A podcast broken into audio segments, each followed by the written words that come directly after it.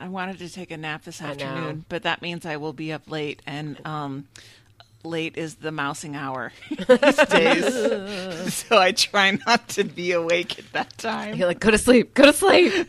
The mousing hour. Maybe it'll be like Cinderella, where you have, you know, they like make they do your dresses for you. I know. Yeah. Like, be useful.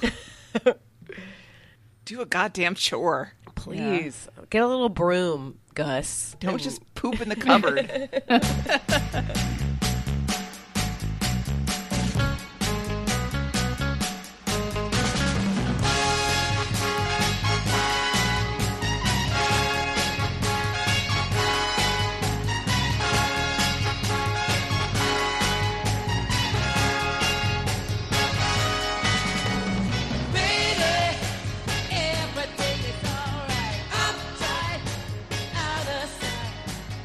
From the Middle Aged Mama Studios in Austin, Texas, I'm Hillary Livingston Butler, and this show has everything. Though it's a dying art, today's T C crew will be acting as your personal travel agents, giving you our top travel tips, as well as settling on where in the world you must visit before you die. Joining me in this Carmen San Diego-like journey, I have three of my besties. From Stick of Butter Studios in New Brighton, Minnesota, it's Ann Lundholm. Hi, Ann. Hi, Hillary. You know I'm always down for a Carmen Sandiego reference. I know. It's like, um, where is she? And they would give like the most, like, there is a large building called a, you know, something like a, and they would basically say Colosseum. And you're like, oh, Rome, it's Rome. And you just felt so smart. It was great. Those were the days. Game. Those were the days. Uh, from Garden View Studios in Albany, New York, it's Bobby Pate. Hi, Bobby. Good evening. I don't have a witty tie-on for Carmen Sandiego tonight. I are you, too busy adjusting my hat. Are you? I was going to say, are you wearing a yellow? Was it yellow? Was her cap yellow, or was it? It was no, red. Her hat it was, red. was red. It was the trench coat that was yellow. Yes, yes, yes. I'm, right. I'm confusing them. Yes, you're right. And finally, from Moneyfoot Studios in Detroit, Michigan, it's Meredith Van Harn. Hi, Meredith. Hi, we just went to a vintage video game store the other day, and I learned that there was a Carmen Sandiego. Where in the United States is Carmen Sandiego? Oh, God. Game. Mm. That's embarrassing. I know. We would totally nail that. I mean, sometimes I like to play the easy games because you're like, God, I'm so smart. This is the best. um, there's There was some, like, geography game I used to play when I had, like, I mean, I still have a boring office job, but when I had, like, an even more boring office job, I think it was on Sporkle or something, and mm. you would, like, pr- put the states, like, in, you know, they would give you a shape, and you'd have to put it in the place oh, where it needs geez. to go, and then you no do it, borders. like, no borders, and I'd be like, fuck yeah, I can do this. Get out of my way. I was really good at my job. Uh, update, it appears that it is a, it is a red...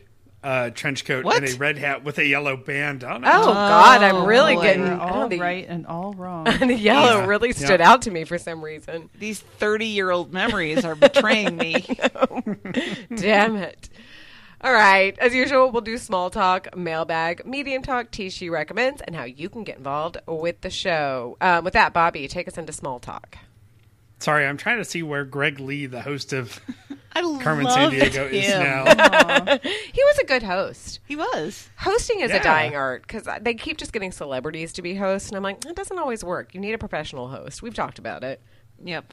Just because Jamie Foxx won an Oscar doesn't mean he can host a game show. It's true. He hosted two hundred ninety-five episodes of that show between nineteen ninety-one and nineteen ninety-five. And yet somehow...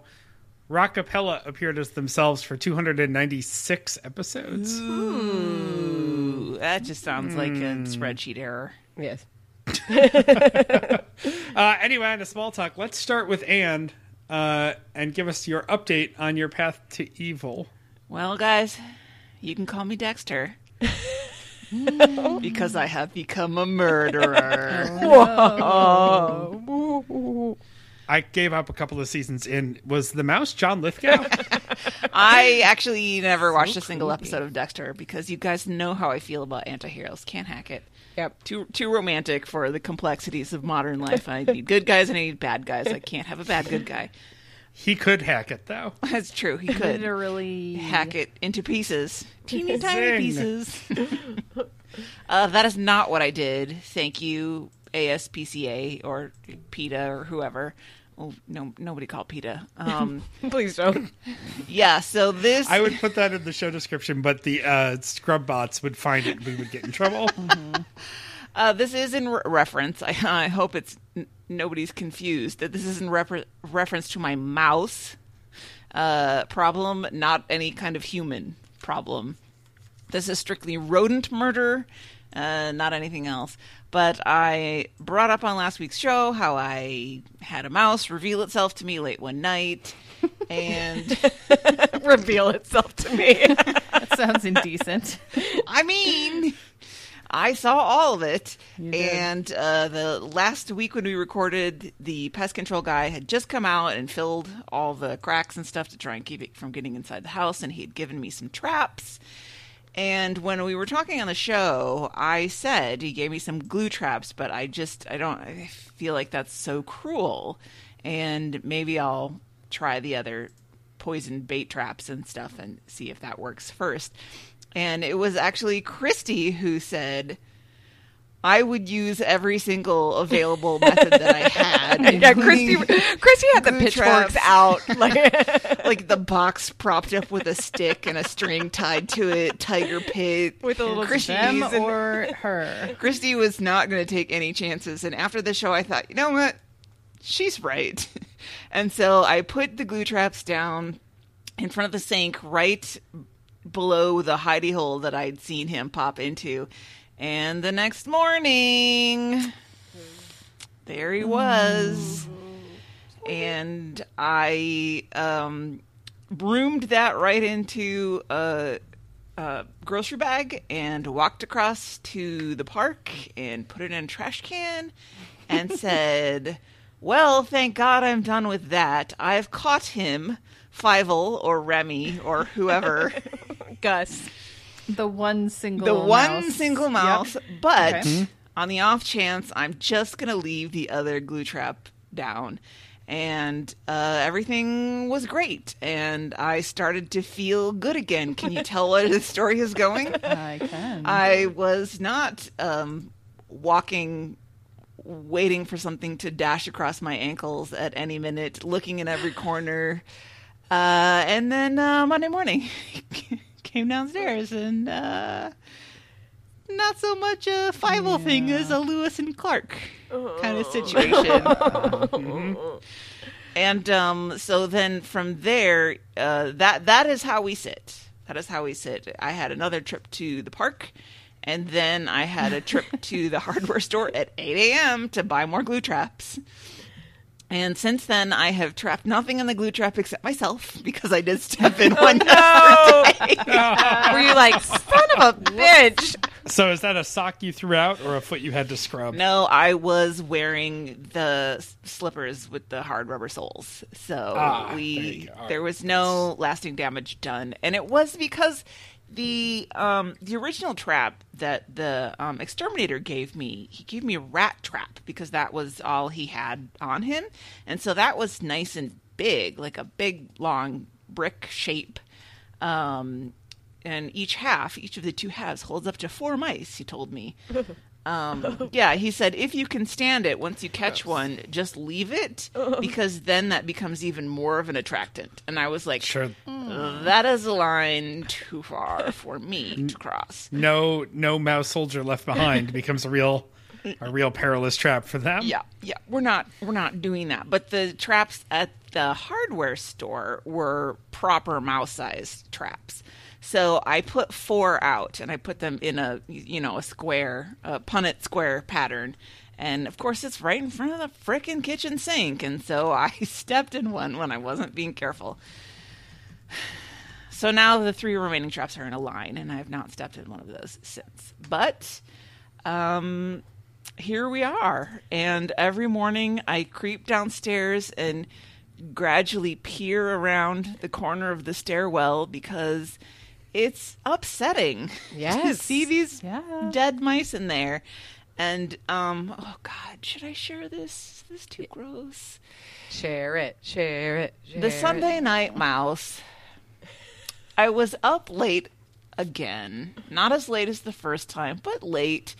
the Switch is really getting to you. Was I playing Stardew Valley on the Switch that Meredith convinced me to get? Who can say? I will not apologize. When I randomly looked over, no flash of movement, and it was on there. It was on the drop. And it was clearly a fresh development because I did see it struggle. Oh. And... Oh. What would the humane thing have been to go and end that suffering? But I couldn't. I couldn't face it. I was too much of a coward to do what you guys suggested and put it in a bucket of water and drown it. I was just like, I, I, I can't. So I went to bed and I left a, a corpse, uh, well, slowly becoming a corpse mm. in my kitchen overnight. And I don't feel good about it. In fact, I feel really sad about it. But I'm not sure that I could have brought this, ladies and gentlemen who are gay. I don't know. This is why you need a husband.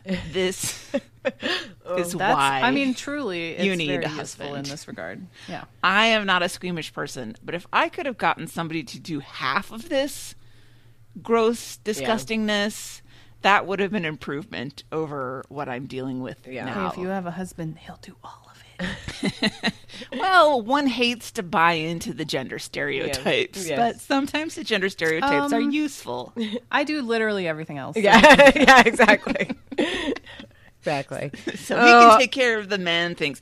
So the mental state is not great around here because I am on edge all the time. Yeah. Waiting for, is it the Three Amigos or the Three Stooges? will, will that be the next iteration? And then I figure after that, we're, we're going to have the Marx Brothers, obviously. Then we'll have the Jackson Five. Does anybody have a group of six that I can uh, hang on this? Oh, there has to be something out there. Oh, there's the Brady like Bunch. The Brady Bunch. Oh, the Brady Bunch. Thank you very much. Mm, yeah, all the kids. And if mm. we get to seven, I am putting this place on the market. No, goodbye. Eight do is I enough. Have to disclose this? That's what I was wondering, because you do have to disclose termites. And I'm like, I don't think you have to disclose mice. I don't think so. I don't think so. But I have seen uh, no sign. Uh, no hide nor hair nor poops, blue or brown, uh, in the last since Monday morning, and it's now uh, Thursday night. Uh, but it was three days the last time between yeah. murders. So who who knows? I don't know. I don't know. I don't like this. I don't like this. No, uh-uh. and Nobody not does. That that makes you feel any better because. I, you know, my morals are somewhat wacky sometimes, but I would have done the same thing in your situation. I would have just, you know me, like in when confronted with stress, I take a nap. So I would have been like, I'm going to leave this situation and I peace just, out. I just couldn't. I no, couldn't. I know. I know. I get it. I totally get it. P to be I'm damned. No, weak. You're not weak. No, it's a normal human reaction. Ugh, God, I'm sorry. Well, I'm, you know, I'm not actually that afraid of mice in general. I'm just afraid of uncontrolled things uh, yeah. running on me. You yeah. know, I grew up with hamsters. I'm comfortable around rodents, just not these ones. And I did some research. Oh, here we go. This is the part where Anne tries to make herself feel better using the internet. And I figured if you know as much about the situation as you can. So I was able to ascertain that these are not house mice. Oh, these are field mice, also known as deer mm. mice. Um, mm-hmm. Which is not um, something I'm super happy about because, first of all, they're bigger mm. than house mice. Said can be up to five inches tip to tail, and house mice are we've all we've all used yes. that line. Yep, yep, yep, yep. Sure tip, t- tip to tail, uh, Bobby, and um, field mice can be seven inches. So that's it the is... one you want to use. It is weird that if you shave that mouse, it actually looks bigger. That's longer. And uh, uh, and and house mice are more, it said, more um, curious and adventurous. So house mice are basically like, here I am, where's the party? Oh, is that food? I'm going to eat it. Whereas field mice are little timid creepers and will take food back to the nest and hoard it there. So, you know what I'm thinking about? This I because I was like, where do house and field Like, that sounds so familiar to me. I wonder if it's like slavery references. Sorry, I just Is went to... Is it that Gun magazine? The, you know, well, that's like... That's how, Field and Stream. Yeah. Field and Stream. No, just like, right. You know, there's like, whatever. I don't know why. I was like, that sounds very odd. But then I also was thinking of the song Little Bunny Foo Foo, hopping through the forest, scooping up the field mice and bopping them on the bopping head. On the head. Yes, bopping is... Um, quite an interesting term for it. That's euphemistic to say the least. Uh, I don't know. I don't know. I don't mice know. Growing up, but I that doesn't mean I'm comfortable. I mean, it's the same. You know, I've got cats, but if a strange cat shows up, and I'm you're like, going to adopt hello. it, you're going to adopt it with strange. Well, cat. I am going to be like hello, but if it's really a, a feral cat, I'm not. There's no, actually a feral cat in my backyard that I have not yet adopted. Another one? Yeah. They well, know. Right. They knew. Gotten out. I've been feeding him for months. Yeah, here lies um, food. But he doesn't want to be my friend, so no, he can okay. stay out. He it's like the out. old uh, hobos, the hobo code, where they would leave signs to one another, this house will give you food. Yep, they know. They know. But it's different when it's an uninvited guest. It is. Yep. Yeah, yeah you sure. have no control over it. And, then, and they don't typically like, quote-unquote, urban areas. I don't know if... they like suburbs or not, but I was kind of speculating that we've had a couple of trees in on my street come down lately. I don't know if they're ash or whatever, so they had to come down, and I thought maybe they were living in the tree or the roots yeah. of the tree or something, and they needed a new place to go, because typically field mice aren't really interested in being in houses. If yeah. there's a field nearby, and there is, there's plenty of them, so... I don't I'm know. Picturing, I'm picturing a post outside of Meredith's house, and cats have scratched with their claws the outline of a bag of temptation treats. Oh. Uh, let me lighten the mood for a moment before we move on to our next small talk um, topic, which also will lighten the mood. Uh, by reading from the biography of Greg Lee, just so that you have some sense of uh, where he was mm-hmm. and where he went mm-hmm. after Where in the World is Carmen Sandiego. Uh, starting with his birth in uh, Hebron, or Hebron, Nebraska. Um, college, York College, blah, blah, blah. Co-hosted Nickelodeon's variety show Total Panic from nineteen eighty-nine to nineteen ninety. Uh, he was the announcer for the Nickelodeon show Outta Here after that. But he is best known for his roles as Acme's special and later senior agent in charge of training new recruits. Oh. On Where is the World in, Where in the World is Carmen Sandiego. Uh-huh. Gets better. He was then later the voice of the mayor slash Principal White on Doug. Oh. I had a foray into uh, Doug. Oh, yeah. All right. Yeah, I was I was probably like a little too old, but I was like, oh, this is fine. It's like That's Doug. How I feel about Saved by the Bell. I was a little too old. Yes. Yeah. Doug and like Rugrats. I was like, oh, whatever. I can watch uh, this. Um, he worked as a contestant coordinator on Double Dare yeah. and currently is a player with Tokens, a variety show from Nashville that performs at the Ryman Auditorium. Oh. Uh, his character is Brother Preacher. Wow. Mm. But here's the real fun fact. He was also hired for the show News Radio, for which he did the pilot episode. Oh. No. But was fired. For Joe Rogan. And, and replaced by Joe Rogan. I actually no. knew it, but I, did, I knew Joe Rogan replaced somebody, but I didn't know it was him. Who uh, wow. obviously went on to a very uh, one-note career where he just starred in News Radio mm. and then never did yeah, anything never else. Never heard from him again. Yeah. And then somehow made a shit ton of money. Oh, God. So all I'm saying is if Greg Lee had been as good at News Radio as he was at Where in the World is Carmen Sandiego, the world would have been spared Joe Rogan. God. Oh, this is a real sliding doors situation. Oh, my God. Uh, wow. And uh, on that note, Hillary, yes. ice cream trip. Okay, so I just um, I wanted to talk about something I did that is was both fun and the closest I've ever come to a panic attack in my entire life.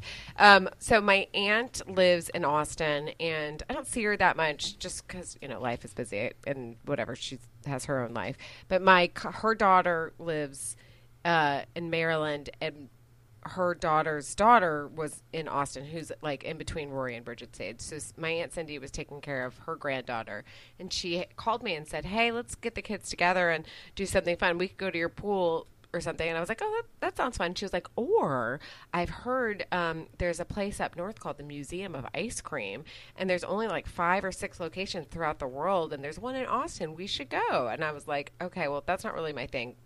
because I like I'd seen pictures of it and it seemed just like an Instagram, like all it serves is like as an Instagram photo op. And I'm like, all right, well, whatever, you know, fine. But then she. But told do me, they have ice cream there? They, they do, they do. But well, then that changes everything. It does. So, but then she told me it's kind of expensive, and I was like, well, okay, what does that mean? And she said it's thirty dollars a person. I was like, okay. She said, but they, you know, you get ice cream while you're there. Okay, fine. So we had this whole plan. We drive up, and it's in this place called the Domain, which is up north. It's not that far, but it's a drive. Um, and I.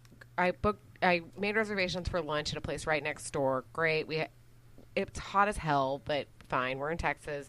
We had tickets for the twelve thirty tour, so we get there and there's a line out the door. And I'm thinking, oh, you know, I'm a little bit smug, thinking, well, we already have tickets. These people are just waiting to get tickets. And I ask, are you are you waiting to get tickets? And they said, oh no, we already have tickets. And I'm like, oh god, we have to wait in line. And if there's anything about me, I hate waiting in line. I really, I just bristle at it, especially when I. When it seems like a nonsense line, it makes me sort of crazy. Anyway, so we're waiting in line.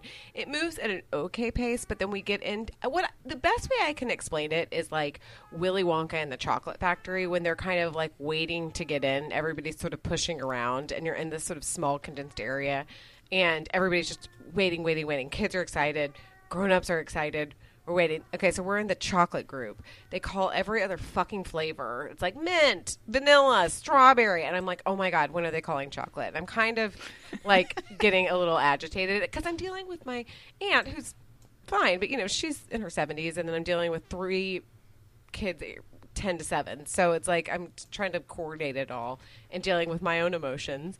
And uh, we finally get through. Once we get in. And they hand ice creams, and every room is like a new ice cream, which that was great. Like that actually was fun. And they keep it in small groups, which is nice because I was like a little bit just kind of having like, okay, there's going to be so many people. It actually was a pretty controlled situation. But truly it was like they would give you this little cup of ice cream. That was good. Like I like soft serve. So they had the first top was soft serve. And I was like, okay, I'm into this. And the other ones were like wackier flavors. I don't know. Bridget delved into it more than I did. Yeah, lots of pictures of people on like unicorns or, you know, sliding down pink slides. It really, it was weird. I was like, how is this a museum? Because all it is is like a pink slide and the lighting is pink and they serve ice cream. I didn't really kind of get the gist of it, except that it was just seemed to be a place to take pictures. But by the end of it, there was like a playscape almost. So there was like a ball pit where again, I'm like, this is, we're still in COVID, but okay, whatever. Like, I've already thrown it out.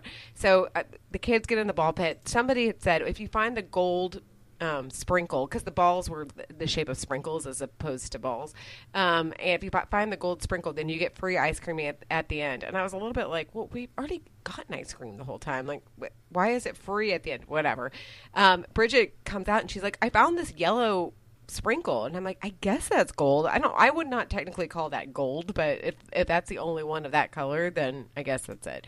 So they're wanting to play in there forever. I'm really like, we've been in there for about an hour, and I am kind of like at my max capacity for this, just because it was lo- like loud, you know, just a lot. Um, we go, and Bridget's like, I, I found it. And they're like, okay, we'll give you um, we'll give you each like three small sundaes. So the kids all had three small sundaes. I looked at the menu for this part that was going to be free, and it was like twenty dollars for a sundae. And I was like, I thank God she found that yellow uh, or gold sprinkle, because I would have lost my mind if I had to pay twenty dollars for each kid to have another sundae. Because anyway, we finally leave. It was one of those times where, like, I just maxed out. I just was like, it was the heat, it was the people, it was something, I don't know. And we got into the car. And I just took the wrong turn. It wasn't like I was going the wrong way. I was just like, I went the harder way to get through this mall area. It was just a lot of stop signs. And the kids were kind of, you know, they were hyper and excited, and they're talking. And I was like, I, I just need you to be quiet right now. I just, I need everybody to be quiet, because I'm about to have a panic attack. And I don't, like, I'm like, I need to scream right now, but I'm not going to scream with my children in the car. Anyway, that being said, it's fun. um, it was. It's not for the faint of heart. It was definitely one of those times where I was like, "It's fine. It's it's fine. It is not for me. I will never, ever, ever do it again." And it's. I don't really get it. other than that there's ice cream there. Which I'm like, I would have just taken you to Baskin Robbins or something, or whatever, someplace else, and spent the amount of money. Anyway. Uh, it uh, sounds very expensive for what you got. Uh, yeah. It was really expensive. I mean, thirty dollars. So, I mean, for the kids and me, I mean, I paid ninety dollars for, I don't know, three things of ice cream, I guess. Uh, I, people will do anything. That's what I've learned. People will do anything to get a photo op, and it's kind of gross. Like, I like social media as much as the next person, but just to, like, pay to be with a pink background, it kind of grosses me out. So that was my old curmudgeon, curmudgeonly ways. Well, what I'm thinking of is if you're going to have like a historical museum, it might be a good idea to incorporate some of this ice cream stuff like into the Lyndon B. Johnson Presidential yes, Museum. Yes, yes. Because that could really liven that up. Yes, absolutely. Have just a touch. It would be, oh yeah, that would be great. It's like, this was what ice cream was like in the sixties. And here's a pink yeah. slide that yeah. President Johnson would never have gone down. No, no. Because it would have been too girly, too gay. The interactive exhibit where you order your new Hagar pants. Would be a lot more fun if it ended with some ice cream. Mm-hmm. Absolutely. Anyway, I, I, if you're really into um, taking cute pictures, then by all means pay thirty dollars, but I don't think I would recommend it. That's my final. I'm, I'm curious, would you have opted to go to the frozen yogurt museum if the line was shorter? Uh, one hundred percent. I love frozen yogurt. And it's not, I just like the texture better. Um, you know, something that New England, I'm always like, whatever, just because my mother-in-law loves New England so much that I'm like, ugh, New England. But the one thing that New England really does well, and I'm sure other places do, I just am, am more uh, exposed to it in New England, is the soft serve ice cream that they have up in like Cape Cod. Mm, it's mm-hmm. perfect. I love it. It's just my speed. Okay. That's it. So, Bobby and Meredith, how how are we feeling about not having children right at this moment? Yeah, you should feel really good. Pretty great. Yes. Yeah. Pretty great. Yeah. yeah. Satisfied with yeah. that choice. Yes. Because the best part is that even if I wanted to go to the ice cream museum and it was just me or me and Sam, it would be sixty bucks yeah. and we would be in control of our own destiny. Mm-hmm. I I have that moment with her sometimes where we'll just be out, like we'll go to the mall. And we'll be running errands and doing things, and I'll just hit my hit my wall. And I know now, as an adult, I could just look at her and go, I, gotta I go. need to leave. Yeah, I gotta go. And we just do. Yep. Like it's yep. just like, yep. Well, I, don't be jealous. I don't have to explain it. Tomorrow, no, not tomorrow. Saturday, I'm going to Typhoon, Texas, which is a Ooh. water park. Ooh. Actually, it's kind of fun though. It's just kind of a drive, but it's kind of fun. But that is another one. By the end of it, I'll be like, I'm ready to leave. But there is alcohol there, so I'll I'll drown my sorrows. I was about to say, if that that would probably like extend the amount of time. yeah, yes, exactly. It, it blunts the edges. Yes, somewhat. I'm going down the slide with a margarita. Woo! um, huh. Meredith's tongue. Well, yeah, this, I'm trying to figure out what the natural well, transition is from yeah, ice cream so to Meredith's tongue. We don't have a, I don't have a child, but I do have a childhood problem, and that is that I have a tongue tie. Um, I I recently switched dentists because I've been going. I, I liked my dentist a lot; he was great. But every time I brought up my T M J problems, which are significant, uh, he'd be like, "Oh, just wear your bite splint." I don't know. Like he just had nothing to say other than just wear your bite splint more. And I was like, "This is not an answer because my bite splint makes things worse." Um, so I found a new dentist and, uh, she's great. And she has all these ideas, um, of how to help me that I've never done. And I've been dealing with this since I was like eighteen. So I'm actually kind of excited about this. And one of the things that she thinks is that I have a tongue thrust because I am tongue tied. And I asked my mother about this and she said that I didn't have any problems breastfeeding when I was a baby, but that her mother was told that my mom was, was tongue-tied, and my grandmother thought that it was hooey. She was like, that's not a thing. I don't care. I'm not doing anything about it. Mine, I until this evening, I did not know where the term tongue-tied came from. Honestly. Yeah, so, I mean, I know the, you know, the colloquial term that we have for it, but I didn't know it's a real thing. Yeah, I guess mm-hmm. I should probably back up a little bit. It's so there's that, that band of tissue under, that attaches your tongue to the bottom of your mouth, and it's supposed to be pretty far back on your tongue. But in some people, it goes literally all the way up to the tip, and then they have like a heart-shaped tongue. Mine isn't that bad. Obviously, I can talk, and I, I didn't starve to death as a baby or anything. Um, but one of the symptoms or the effects of a tongue tie as an adult is T M J problems, because it causes you to press your tongue against your teeth every time you swallow instead of pressing your tongue against the top of your mouth, which I can't do because my tongue's too tight.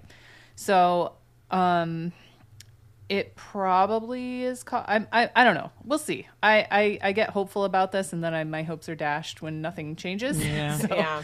I'm trying not to get too excited, but it's like, this is a new thing I've never even heard of. So like, it's not, you know, it's going to be probably a, some number of days of, of discomfort, and then we'll see if anything changes. But, uh, you know, I, that's okay. I'll, I'm willing to do that. My insurance covers it. So, yeah. So tomorrow I have to go to the dentist and have a cold laser sever that tendon underneath my tongue. I know. Um, and then I get to not talk to anyone justifiably all weekend. So I'm kind of psyched about that. I don't know how long this is going to last. Um, I keep trying to figure out what the recovery time is, and they're like, your infant will be back to normal. And I'm like, well, I don't. I'm not a baby. This is something, yeah, this is something usually babies have. So I don't know what my recovery time is going to be. Um, but I'm I'm pretty psyched to, to find out. And the other thing that she's doing is making me a new bite splint. Um, that only goes, that only covers the, the front teeth. Like, it doesn't go to my back teeth. So my back teeth won't be clenching on, you know, cause when, whenever I had a bite splint, my back teeth were just clenching on the splint yeah. instead of each other. And yeah. it was like, well, what good is this doing? Right. So this is only for my front teeth. Um, I had a sleep study. I had to have a uh, at home two night sleep study, which was pretty terrible because I had to have a cannula up my nose and a Ugh. pulse ox on my finger and a thing around my It's really chest easy and... to sleep like that. You're like, yeah, mm. really natural sleep situation. Yep. Probably gives a really good true portrait of your actual yeah. sleep schedule. Yeah, I don't know. So I, I have a, an appointment tomorrow um, evening to go talk to the sleep doctor and, and discuss whatever my results were. So I, d- I don't think I have sleep apnea, but that's what it's for, just to make sure. I um, love that you have the appointment with the sleep doctor in the evening. It's like at six forty-five p.m. It's a telemedicine, so it's just like whatever. I don't know. Um, I just well, have it's to. Just, it's the appropriate time to talk yeah, to the is. sleep doctor. Yeah, get mm-hmm. get calmed down, and like turn off the screens after that, and go to sleep.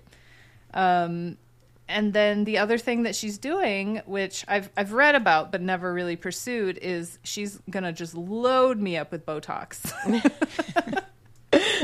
Just so, so much where she was like, okay, I can't, I, I, there's not enough Botox in the world to keep your muscles from clenching. So she's going, but, but she's like, you know, if you're going to the jaw gym every night in your sleep is what she said.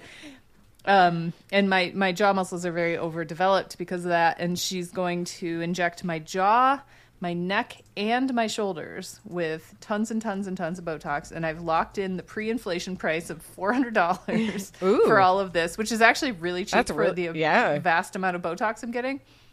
I'm like, redirect some of that to my eyes or whatever. Yeah. Um, because that's cheaper than at the dermatologist. Hell yeah. Um, so I'm... If that works, it's something that I could just do in perpetuity. I'll have to pay out of pocket for it, but that's not too terrible. Every, I don't know, three, four months or so. Um, and if it helps, I think that'll be worth it. It's expensive, but that'll be worth it to me because that's a, that's a lot of where my pain comes from is those muscles in my jaw and my neck. So I'm kind of hopeful. I don't I knock on all of the wood, but these are interesting developments, and I, I'm kind of like excited to see what changes. Yeah, it, it, it's hard not to be hopeful, isn't it, when you've been dealing with it for two decades, basically. But this is less of a deal than that jaw surgery was for you. Yeah, if I mean, I had works jaw, better than that did. Yeah, that that helped me for about a year, and then it was kind of back to normal. So I don't know that, and that was a really unpleasant um, recovery, and you know. Um, I couldn't talk for a really long time after that. So, oh yeah, wasn't that one where one of the stitches came through your cheek? One of the stitches migrated uh, through. Uh, yeah, one of the internal stitches migrated out of my skin, and I called the doctor, and I was like, "There's a black thing." I have and they a were whisker. Like, "That's fine," and they were, I was like, "I don't think it's fine." And then I went in, and they were like, "Oh no, that's that's not fine. That's not how that. That's not supposed to happen." Oh, yeah, oh, oh, Meredith. So this is less invasive than that. No stitches involved, just lots of needles and lasers. So oh, cool. It's cooler. Yeah. Yes. Ugh. Just make sure you get the needles in the right place and the lasers in the right place. Let's hope. Yeah, and if I can't talk by next week, I'll send another voice memo. Like I did that last time. Text to the speech. Robot voice, yeah. yeah. Can't wait. Can't wait. Uh, well, that takes it to the final countdown. I was going to let you keep going. That's all right. uh, I'll have you know that cassette tape was one of the first two I ever bought. I still have it to this day. Yes. Good one. And the other one was? Uh, Stevie Wonder love songs. Oh, good. That, nice. Yes. Good. Very good. Early Stevie Wonder. Yeah, I like it. Um, well, obviously we have a... Yeah. yeah. So... Um, the final countdown is that we are in the final throes of living in Boston. Oh, what? Um, you are toing and froing? Are you froing again? We're we're we're we're froing. Uh, we're going to be continuing to to and fro, but we are we are moving out of the Boston apartment. Yay! Your so, favorite apartment. Uh, no, yeah, you're exactly. leaving Rat Alley. and the and the porta potty that came with it recently. Yep, that's right. Brad Alley, farewell. So long, dumpsters. The giant crater that has been scraping the bottom of our cars as we come and go through Brad Alley is finally going to be left away. So uh, just as we were getting fired up to record, Sam sent me a picture of her September schedule, which they post on their internal computer systems at work, and she just, you know, snapped a picture and sent it. She's officially not working Mondays or Fridays in September. Okay. Her three-day weeks start next month, and so she will officially be living in Albany and then commuting to Boston for Whoa, three-day so stretches. Wait, wait a minute, wait a minute, wait a minute. This is a reversal of fortune. I guess it is. it, it is indeed. yeah, if, if this schedule sounds familiar from anywhere. Uh, it is because she's going to be living the Bobby schedule uh, soon, but a much less exotic version of it. She's not flying. She's not having drinks with Sal on Thursday nights. I mean, I guess she could. But, I mean, he'd have to take the night off because I know he works on Thursday nights. Um, the the plan is now that she is going to be uh, driving out to Boston on Tuesday, working three days, staying either with her mother, Uh, who could use the extra hands around the house these days, so that's kind of helpful, uh, or with some friends. And then Thursday night after work, she will come back, and we will be living more like a family than we have been for these last uh, couple of years. So, wow, very exciting! That is no exciting. More Rat Alley. Great, no more rent on that place. Exactly. Yeah, we uh, because we prepaid the last month's rent when we moved in, we actually did not pay rent this month. Yay! And that was, Yay! Yeah. uh, that was so, like, I'm rich! yeah, yeah, exactly. This weekend, we're she's shuttling more stuff out here. We actually have to run to Buffalo this weekend, so by the time you hear this, we will have been in Buffalo very, very briefly on Thursday, on Saturday. Uh, and then next weekend is the moving van weekend. I'm renting a round-trip moving van from Albany, shuttling it out there, filling it up, and bringing it back. Uh, I have two rental vans lined up so that if the first one flakes out, the second one is there as a backup reservation. Oh, very good. Uh, yes, the cheap, the, yeah. the cheaper one first, and then two hours later, the more expensive yep. reservation. Yeah. So uh, here we go. We're getting there. Um, we've got some help lined up to um, to get the shit downstairs out there. Uh, it's exciting. And... of course, because we're doing this and we're gluttons for punishment, we are immediately thinking about where we want to live in Albany, because this apartment, we only have it until December. You know, we could renew, but the lease is up in December, uh, end of December. So January first. Um, we went to an open house last weekend. Ooh, mm. You want to be like a land baron. We're not going to two houses. um, We're not going to put in an offer on this particular house, despite how many times the rental agent's assistant has texted me in the last week. But um, we just sort of wanted to, to get our reps on yeah.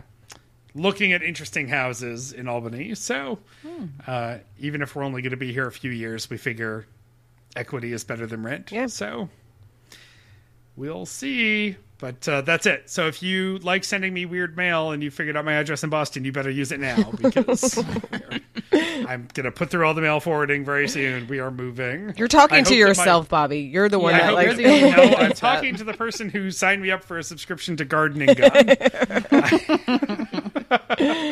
Which I hope will forward, because it's actually not bad. Yeah, noted. And speaking of mail. Oh, yeah. Nice. Nice. Well, what a transition. Let's go to the mailbag.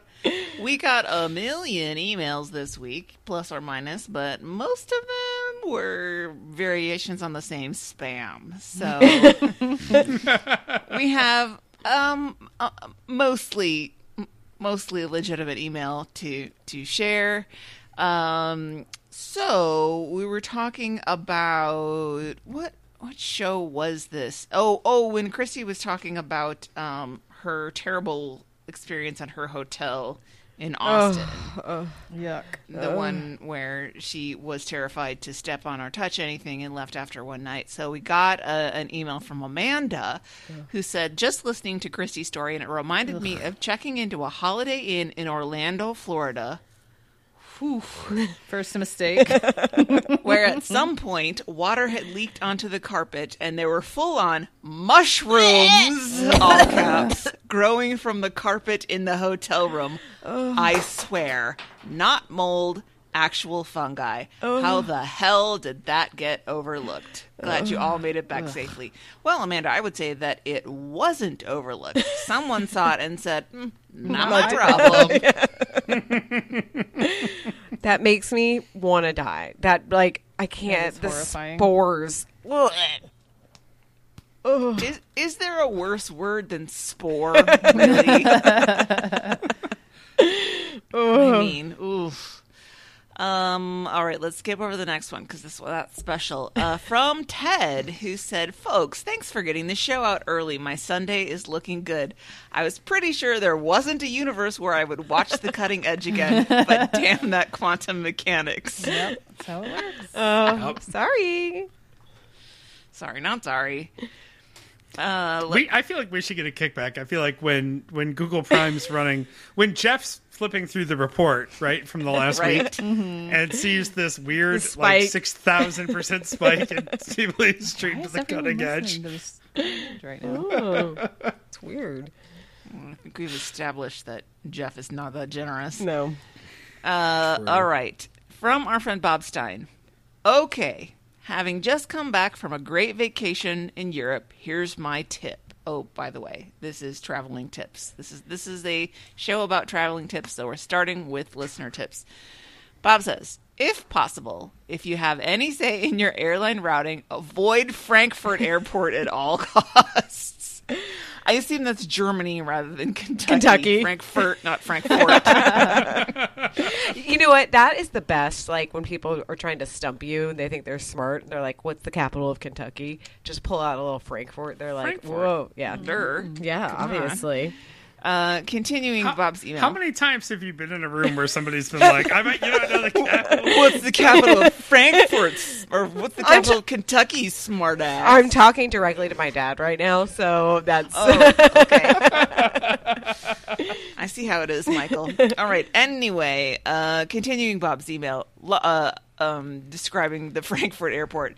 Large, confusing, worn out in appearance. Security lines were long and slow. People, mostly other folks from other European countries, mm, Bob, throwing some shade, cut the line and then forced their way up ahead of other people. The oh, airport Europe hates a line. They really don't know how to do a line.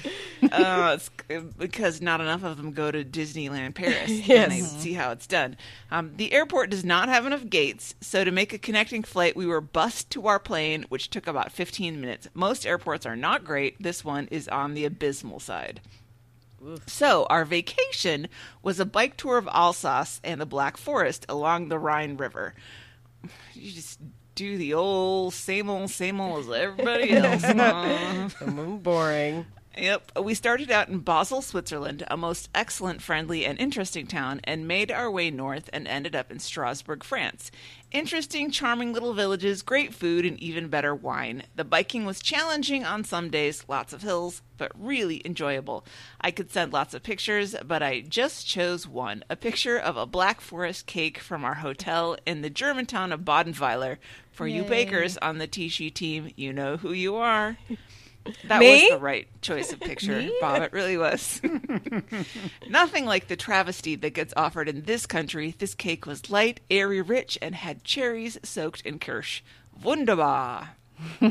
The young man in the picture is the son of the owners of the romantic Hotel Zur Zona where we stayed. twenty years old, fluent in French, English, and German, studying hospitality for his career, an expert on local wines, and spending the next few months in Italy with his grandfather so he can learn Italian. Underachiever. Yeah, one of the nicest guys you could meet, and I wish I had his sense of purpose and identity when I was twenty. Disclaimer, he will probably take over the hotel when his folks retire, so having that in your future can give you a good sense of oneself and confidence. He was still was an awesome dude. I can never write short emails, can I? Your foreign correspondent, Bob S. Well, but I enjoyed it. It was good. Mm-hmm. Mm-hmm. I, you know, I don't know if a bike tour Mm-mm. holiday is for me, Mm-mm. Bob, but I commend you. Yes, exactly. Exactly. I think I would I was, do that. Well, we have done it. It's fun. Yeah, but, yeah, but you are a cycler. The two of you do a lot of that. I've always preferred being on my feet mm-hmm. yes. to being on a bicycle. So I guess that's just how I don't roll. uh, next, uh, from Jack, who, as you will recall, hopefully, was the one who kicked all of this off, this entire topic, by asking us to do a show on places that we think people should visit and our traveling tips. Uh, Jack says, hey, y'all, if you talk any more about travel... Mm-hmm. Your wishes are command. And the best places to go. I have another suggestion. I was listening to a podcast this week. The show had a long interview with a governor who I feel is doing real damage to the citizens of the state with the lack of interest in COVID issues. I this love gov- how we didn't name any names. I I'm know. Very curious. There, we've got about like thirty possible contenders yeah, there. Yeah, it could be many. This governor also talked about how, when they were young, the police stopped and then escorted them back to their home. When the interviewer asked if people of color would have gotten the same kind of positive treatment, the governor gave a real flip answer. At that Shocking. moment, I decided I would never enter that state or knowingly spend one dollar to promote it. My very best friend lives in another state that many have issues with. I haven't been able to visit him since COVID started, and I will find it hard to visit now. Since he's now in his seventies and not in the best of shape, I'm hoping my next visit is not for a memorial service. Are there cities and or states you would rather not visit due to politics, personal history, et cetera? All the best, Jack. Well, Hillary, I feel like maybe you should kick off the answer to this question. Uh, the Museum of Ice Cream. No, I'm just kidding. Um, oh, God. I mean, you know, the, I'll always visit a place once just because I, you know, I've struggled with this because I've thought about, like, obviously, like, my state is problematic, to say the least. Um, but I... There are like there are states where I abhor the governors and I abhor the politics there, but then I think that there are people within the state that, um, you know, are working hard to try to overturn it. So I feel like you're punishing, and I don't know, I don't know. It's a tough answer for that. I don't, I don't really know what it is. My par- when I was, um, when I graduated from college, I went to Germany. And I, I, not like every place in Germany, but I went to Munich, I went to Berlin, I went all over the place. And my parents originally were really not happy with me going to Germany. Um, it was just this long-standing, and my dad was raised Jewish, and it was just this long-standing sort of, I don't know, boomerism or whatever, just family inherited, like, well, Germans are bad. Reason to not no, totally, totally. And it was interesting because I was like, well, I mean, you know, they've done a lot of stuff to kind of repair that, but they just still had it in their head, like, no, going to Germany is bad. They are bad people. Um, but I like Germany, and I thought the people were fine there. um, so I don't There's know. There's no more Nazis in Germany than there are in the United uh, States. They're all yeah, here yeah, per capita. Uh, yeah, we've had discussions about that. I'm like, what? was our family doing in the eighteen hundreds? Mm, I don't know. Yeah, now they just all have podcasts. Yeah. Mm-hmm. um, but I, I don't know if there's any place that I just would, if I had places that I've already been that I no longer want to go. Mm, I don't really need to go to Vegas again. I'm kind of done with that. Uh, you know, if I got a free trip someplace, I might say. And like I th- I was thinking about when Dave and I did a drive from Louisiana to Tennessee, we drove through Mississippi. And there are some really pretty parts of Mississippi, like Mo- um, not Mobile, that's in Alabama, but like Biloxi is, is actually really pretty, and there are casinos there as well. Um, but there are parts of Mississippi that are truly, it's like both shocking and sad when you drive through them, because it's like you didn't know that this existed in the United States. Like you didn't know this amount of poverty, and it's truly, it's mostly black people. Like you didn't know this amount of poverty existed in the United States, and it is like, it is so rural with lacking with any, you know, any serviceable goods. It just is, it's really, really shocking and sad. So I don't know if I would really want to go there again unless I had to. I think, I mean, there's the obvious places that I wouldn't go to, like mm, Syria. Yeah. You know? Yeah. I, or Although Syria. I'm not going to... It's so weird, though, because with Syria, my mom almost went to Syria before, like, all, you know, stuff really went crazy. Because there are some parts of it that you're like, I want to see that. You know, there's some really important historical things. But, yeah, I don't want to go there right now. No. Right. Yeah. yeah that's definitely a situational thing. Yeah. Like, I, I feel nervous about countries that are in... in wars or in proximity to war areas. Like, um, we just got an email from Mackenzie last week who was in Budapest, and yeah. I don't know how I feel about Hungary these days yeah. with Viktor Orban. Mm-hmm. Would I be fine going there? Yeah, but you know, it's like political contests where like a state was, or a race was lean Democrat, and now it's moved over to toss up. Yes. Yeah. Whatever. Yeah, yeah, yeah. Are they going to arrest me and throw me in jail when I go there? Probably Maybe. not. But like, yeah. it's closer than I'm comfortable with. Yeah. Yep. Yep. And I certainly wouldn't have felt that way about going to Hungary, you know, five years ago. Yeah. Right so on. like, I don't, I don't know. I, I mean, as far as countries go, I, it, politics are so changeable. Um. You just wait a generation or two and it swings around. So I, I don't know that I, so I would rule out countries, as you said, currently based on their current politics, but I don't know that I would make it a forever thing. Yeah. Yeah. It's kind yeah, of, we'll get to Belarus eventually. yeah. I don't think I want to go to like Russia right now. That's not no, um, no. interest of me. No. And lots of people go to China and I'm like, do I want to go to China? I know. That's... I mean, I don't really want to go to any of the East Asian countries because I'm so self-conscious about my height and yeah. being a large woman, and that would only be very much exacerbated there, and so I'm not, like, thrilled the idea of doing that. But, yeah. yeah. You know. I know. I was listening, or I I, I followed this st- truly super stupid Facebook page called Girls Love Travel. It's not great. Like, it's mostly... stupid pictures from Greece. Like, it's not great, but um there Here we are in Mykonos. Yes. And it's like, okay, I got it. Like, I stopped posting pictures from there, but um there's a couple of people will say like, I'm going to Japan, but I'm yeah I'm like six foot tall and I'm plus size or whatever, and, and everybody's like, oh, it's like kind of a problem. Like, it's kind of, you know, like you're not gonna be able to find clothes there if you want to go shopping. Like, that's just not gonna happen. And I was like, oh yeah, I guess that's like, if you're if you're tall and or larger, that it just is harder because it's not built for you. Yeah, I just don't it, you know, it's not even the logistics of it all. It's just the standing out. Yes. Yeah. Mm-hmm. Yeah. I there's really no blending like. in of there. Yeah. You're going to stand out as a Westerner anyway. Yeah. But as a, a, a large Westerner who does not fit the uh, feminine stereotypes yes. yeah. uh, uh, that are acceptable, it, you know, ugh. I know. I yeah. don't like it. I am not that secure in my identity to be able to handle that uh, with aplomb. yeah. But, you know, my brother Matt went to Japan, and he's six foot six, and he did not seem to be bothered by it at all. So, well, it was probably know. super convenient for him to always be able to see where he was going. So I don't know. That's that's a that's a head scratcher. It Jack. is. It is. Yeah.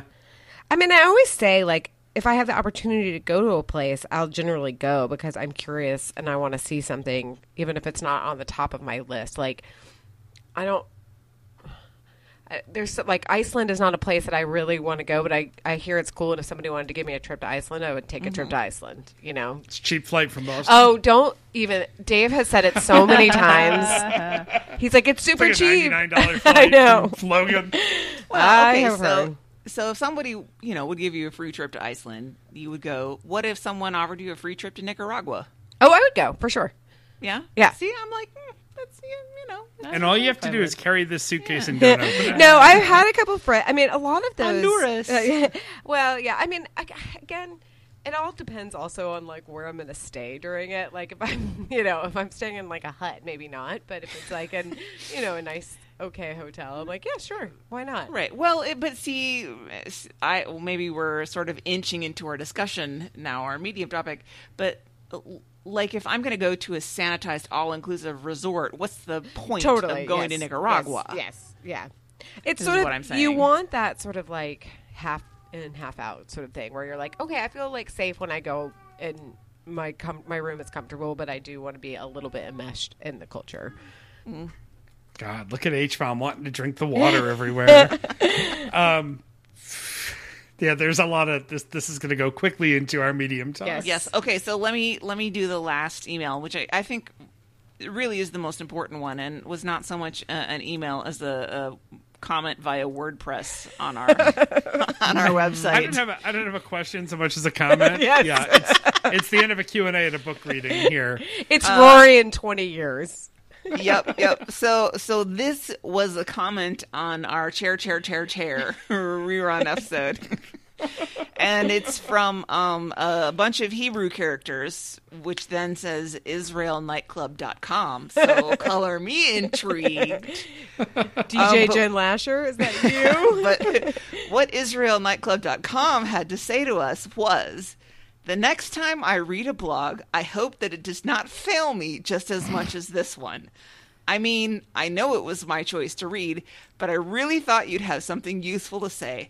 All I hear is a bunch of crying about something you could fix if you were not too busy seeking attention. Well, uh, they're not wrong. You know, I've been put, told. I just put that text into Google Translate and... Hebrew, I did the same thing. Discrete apartments in Netanya oh. is what that translates to. Or Israel Nightclub dot com. Maybe. Uh. Um, so this person has really called us to, to the carpet. We need to stop whining and crying and Our attention blog is seeking. Boring, the blog that we have. Yep. Definitely. Yep. Yeah. Give me yeah, attention. Uh, so now um, I, we could have discussed this before the show. Do we want to do all these um, travel tips before we do the Medium Talk or after or as a part of Medium Talk? Um, I'm kind of thinking maybe we should say our stuff first. Yeah. yeah. And then and then they can. And then get into some of this. Yeah. Well, that is the beauty of being the hosts of the podcast. Yes, we can do whatever we want. That's right. The rest of you can wait. So, Medium Talk it is. For the Tishy Travel Show, we have a couple of topics, but the first one, the primary one, the one that we're going to duke it out on, good old-fashioned horse trading list on the ten places to visit before you die. Once we figure it out here between us, it's going to be compulsory, so expect us to plan some trips mm-hmm. soon. And I did. I wrote ten places to visit before you die, but, you know, you could visit them as a ghost. I don't see why not. yeah, yeah. Ten places to haunt. You can't get them all in in this lifetime. No. The travel's probably a lot cheaper after. I mean, yeah. you just fly there. Yeah, right? exactly. It's true. Yeah. But that, like, transatlantic trip would be so boring. Ugh. Just days what of floating. What if you can teleport when you're, die- when you're dead, though?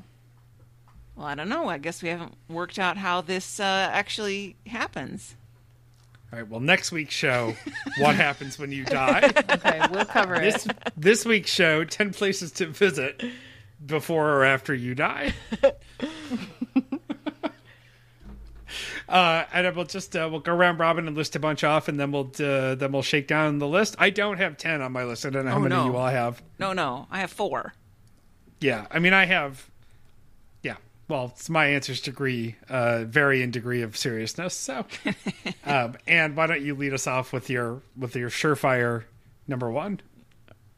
I did not list these in any order. I don't know. I, I this I think is a little bit harder than um, we maybe first thought it would be, because um, we haven't been to that many places in the world. So, like, how can we come up with a definitive list um, if we haven't visited a good percentage of the globe? So uh, it, Hillary mentioned that she did this too, and I did it. I tried not to come up with only the places that I've been, but also think of something that has more global significance or whatever. Um, so I think the first thing that I'm going to say is the Grand Canyon. Ooh. And when I say Grand Canyon, I just mean that area. I think if you wanted to, I don't know, go to Moab or whatever other places in the Grand Canyon region, um, I think it's And by the way, I have not been. Um, I think it's probably just important, yeah, um, to see that kind of um, geological wonder mm-hmm. in your lifetime, and maybe get a, a little bit of a sense of scale of how big we are and how big we are not. Yep. Um, so I don't really know or have anything more to say about about that, but if I was going to pick a place that represented this country, which I know that we can all pick just one place that would do that, but you know, if you visit one place in America, where's it going to be? Is it going to be the Liberty Bell? Is it going to be the Statue of Liberty? Is it going to be Rushmore? Is it, you know, whatever? I think I would have to say the Grand Canyon. Cool. I've never been. Mm-mm. Um, is this big hole? Yeah, well, I, that's another way you can look at it, a large hole. Uh, is this an appropriate place to bring in our special guest's contribution? Yes. Yeah, I think so. Yeah. Um, because uh, um, we did, I did mention we did have a little bit of chatter last night uh, in our uh, group text messenger chain thing. Oh, God, I'm forty-five people. um, on the computer, we had a conversation. Yes, and uh, and uh, one Mister Jeremy Holmes got wind of it and said, "I have an idea of a place that I think that people should start to visit." And he started writing paragraphs explaining it and posting pictures. And I said, "Jer, we're gonna need a voice memo yeah. from you." And boy, did he deliver. He absolutely did deliver. And so let's hear from Jeremy on where he thinks we should all visit in this country. Hello, T C friends. I heard from a little bird that you guys are doing a show about the places to see before you die, and I had to share one of my favorite places that I've ever been in my entire life. Um, it's a park. It's actually on the Navajo Reservation, right on the border of uh, Utah and Arizona, kind of in southeast Utah. And it's a place called Monument Valley. Um, it is the spot, if you've seen the movie Forrest Gump, I know that's kind of a deep cut, but uh, Forrest Gump actually turns around there when he's running across the country. You know, that kind of iconic desert valley with uh mesas in the background. Um that is that is the spot. It's there. And actually uh, a lot of people get out there and take a picture, which is amazing to see because it's also an active highway. And um I probably saw fifteen people almost get run over in half an hour, including somebody that went out and set their baby down in the middle of the road between cars and then stepped back, you know, fifteen feet to take a picture of them, which was um, amazing.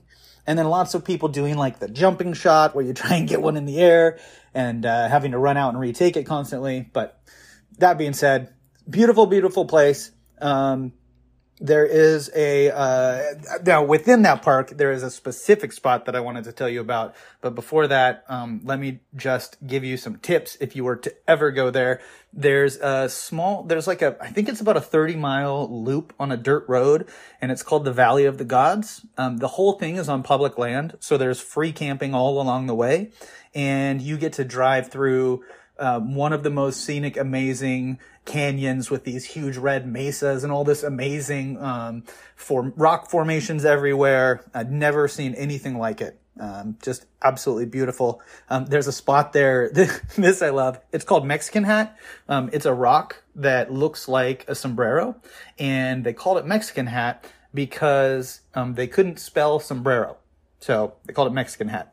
Um, but the specific place that I wanted to tell you about is a spot called Moki Dugway. And um, I actually found it on accident when I was driving through there. Um, I had never even heard of Monument Valley. I was just in the area and happened to be driving through, and everything was beautiful and it was amazing. So I was like zigzagging across all of these highways while I was in there.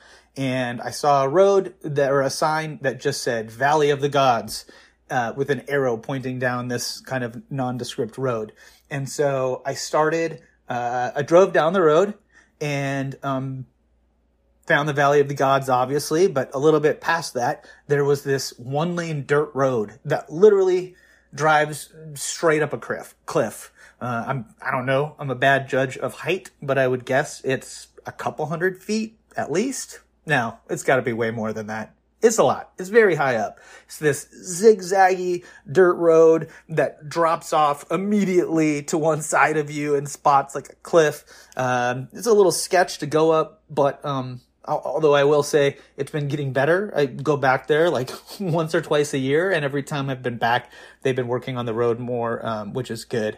Uh, maybe they do it every time somebody dies or something, but it's it's getting better and better. Um, but you get to the top of this uh cliff, and there's all these lookouts, and you look out over the entire um valley that, you know, Monument Valley that you were in driving around before. Down, you're basically on top of the canyon that you were in if you were to be down in the Valley of the Gods. And um I don't know how to describe it other than it is the one of the most beautiful, breathtaking places I've ever seen in my entire life. Um the the first time that I went out there, I got out of my car and looked out in the valley and um, started started tearing up. It literally it took my breath away, um, and I I would suggest everybody go there. It for me um, helps remind me, I guess, that my my problems and that my life are relatively very small, and uh, it's oddly comforting,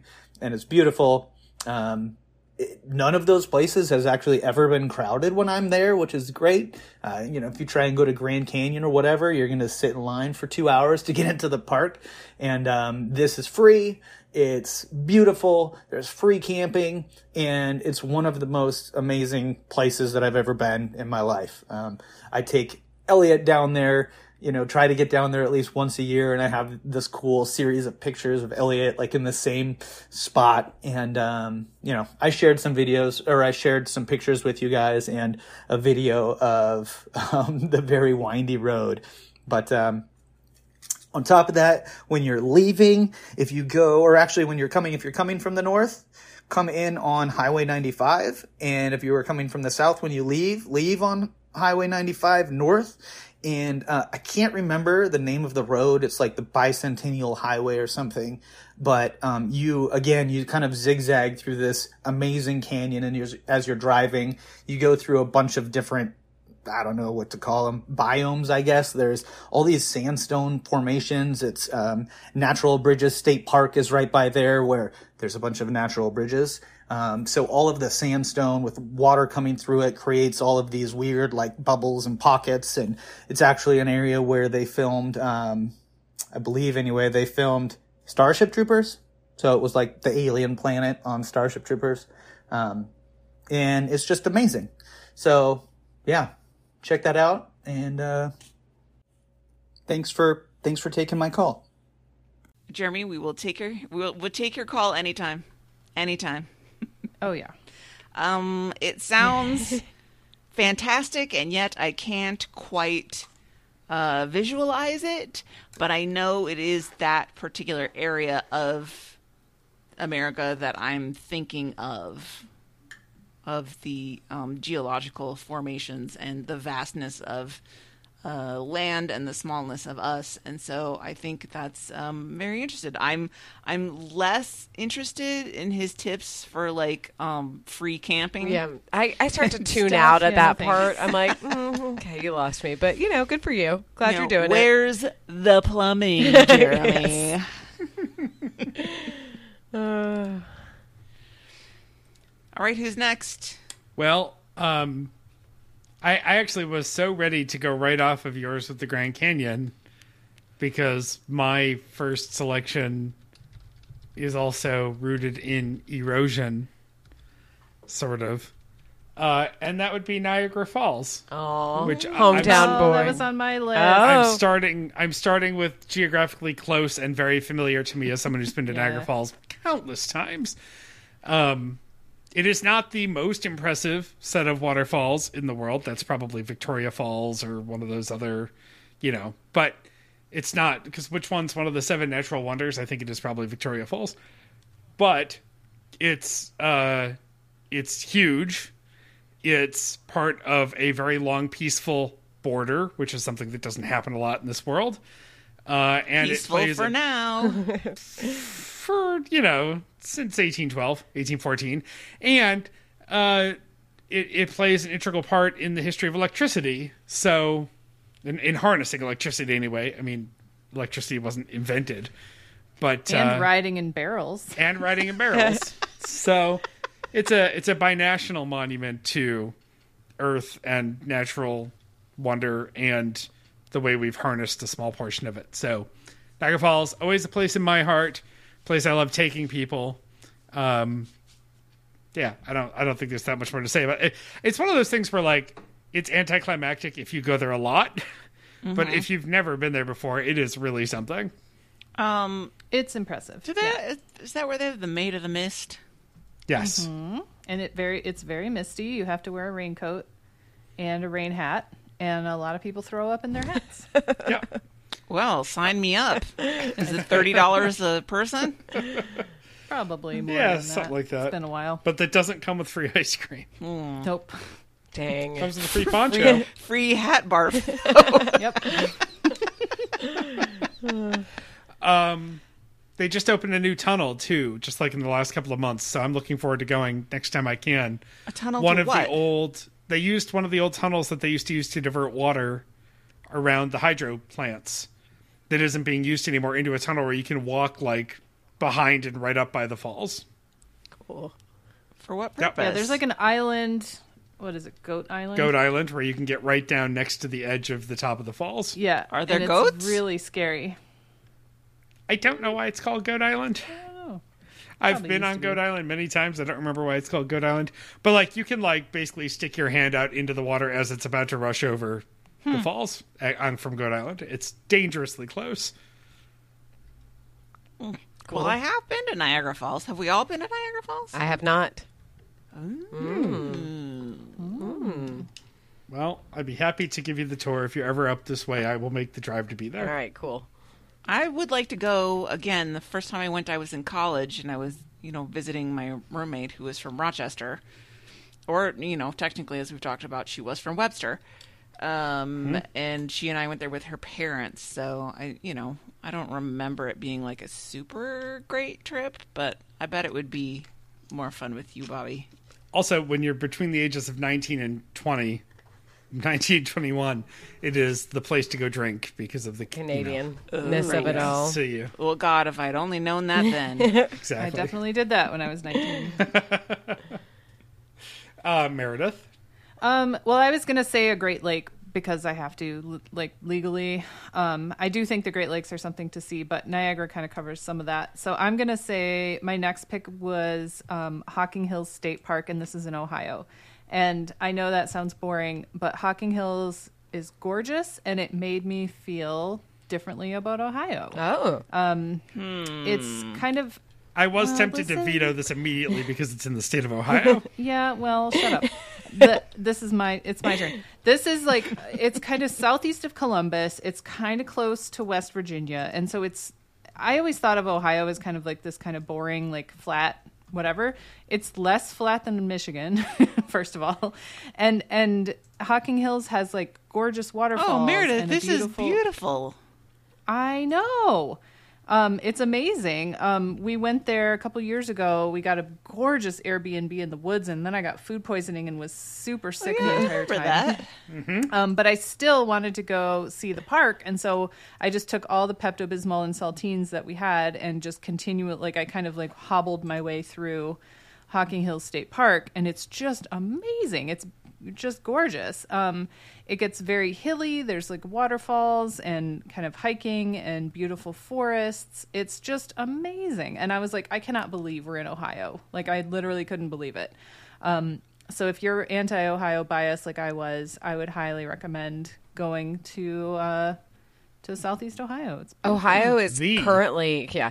Ohio is currently advertising. There's billboards all up and down thirty-five. It's like, has Austin gotten too expensive? Move to Ohio. I mean, I, there you go. I'm not against it anymore. it's it, it's kind of cool. Um, you know, we go to Dayton all, all the time, obviously, because that's where Gregory's from and all his family and friends are there. But um, this was a little mini vacation away from Dayton, and I, I would absolutely go back in a second. Even when you don't have food poisoning? Even without food poisoning. Don't go to that don't go to that winery on the way. Just that, I think that's where I got it. I I the the um Airbnb didn't have a garbage disposal, um unfortunately. Oh. So it's another good thing husbands are for. He cleaned it out for me. Oh god. Oh. Yeah. Uh, and as long as you're in Ohio, Sandusky? America's sure, roller coast. I mean, it's probably like a three-hour drive from down there, but I mean, if you're already in Ohio, that's true. You know, it's that's on well. the way from where I am. We used to go to we used to go there all the time when I was a kid. Yeah, Cedar Point is um, fun, super fun. Yeah, yeah, yeah. Um, all right. I don't know. I don't know if I would put it on the list of places to go before I die, but, but yeah, but it's a, it's not it's that a good amazing. amusement park. I'm gonna say like Hill- Hillary. They, they do have those. I think they have those little booths where you can go in and k- karaoke a, a song and make your own music video. I mean, I know how you love those. I do. That was King's Dominion in Virginia. I'm I'm, I'm there. I'll go wherever they are. Um, okay, mine is I am. Y'all are the Patriots. I'm I'm fleeing. I'm going across. I'm going over the pond. And the first thing that came to my mind was Greece. It is my favorite place that I've ever traveled. Um, I would go there in one second. I love the food. I love the people. In particular, um, I loved, well, the islands are great. And I went, I went to Mykonos before it was cool. Not really. I didn't. but um, I went to Mykonos in nineteen ninety-nine and I didn't really know anything about it. And it really is truly beautiful. Now, I know it's like a little bit, mm, it's like the Palm Springs of Uh, yeah, they all kind of have a party. Yes, rep it's now. like it's the party place for the beautiful gays. Yes, exactly. Right? Yeah. And not the lesbians. No, the, the no, gay men. No, no, no, no. I had I had Santorini on my list. Yeah, no. So. Uh, Mykonos is so beautiful. It's really it's exactly kind of what you think it is. We also went to um, the Peloponnese on part of my like little European extravaganza, and that was so cool. It was just a, it was. quieter than the uh, than Santorini or Mykonos or Naxos, but um, it was uh, it was just really beautiful and cool. I even liked Athens, honestly. A lot of people don't like Athens because it's like a big bustling big city and it's kind of dirty, but there's just so much history there. And it's oh, I thought Athens was I cool. think it's so cool. And fuck that food! Like I could eat that food yeah. constantly. Like really ripe tomatoes, feta cheese, like the whole thing. The only thing I don't like, the only thing I don't like about Greece. Is ouzo. I think that's fucking disgusting, but like other than that um is, but Greece yeah. is the number one place that I would go if you were to ask right now. Remember at the end of The Bourne Identity mm-hmm. when uh what's her name she goes to I don't know I think it's one of the Greek islands and she opens up the little scooter rental place. Was it like Corfu maybe or something? I don't know, but I would go there. Yeah. Yeah, I would go there. Just seems like a nice, easy life. I mean, I know that there's struggles and stuff there, but it's, it's, they have some financial yeah, problems. Yeah, yeah, that's okay. It's so beautiful. They're not quite at wheelbarrows full of cash to buy a loaf of bread. No, exactly, yeah. exactly. They can catch fish. Yeah. Uh, and. Uh, all right, it rolls back around to me, uh, and I will pick a place that I have been to, uh, and that's I recommend that. If people are going to Europe, they go to Portugal. Oh, yeah, I want to go. Um, yeah. It really is a bit of a secret, at least for Americans, because you go to France, you go to Spain, you yep. go to England, whatever. Nobody thinks about going to Portugal. And when I said I was going, people would always be like, but why? And the thing is, it's all the great parts of going to Spain, but it's cheap. Yeah, yeah, exactly. Exactly. Um, and I put Portugal in general, although I went to Lisbon. Uh, it's a fantastic city. I mean, I talked about it at length after I went there, but topographically, it's a lot like San Francisco, where it's really steep hills that all come down, like converge onto the water. And uh, it actually is not directly onto the ocean. It's a river tributary that goes out to the ocean. And so that's why all those famous exploration trips started, expeditions, that's the word I'm looking for, started from there. Uh, they have everything in Lisbon is named after Vasco da Gama. Vasco da Gama Bridge, Vasco da Gama streets, everything. It's, it's, they love their explorers there. And, you know, there's some um, problems with colonialism yeah. and yeah, all, no. all, of, all of that. History is complicated, people. Um, but it's an incredibly old city.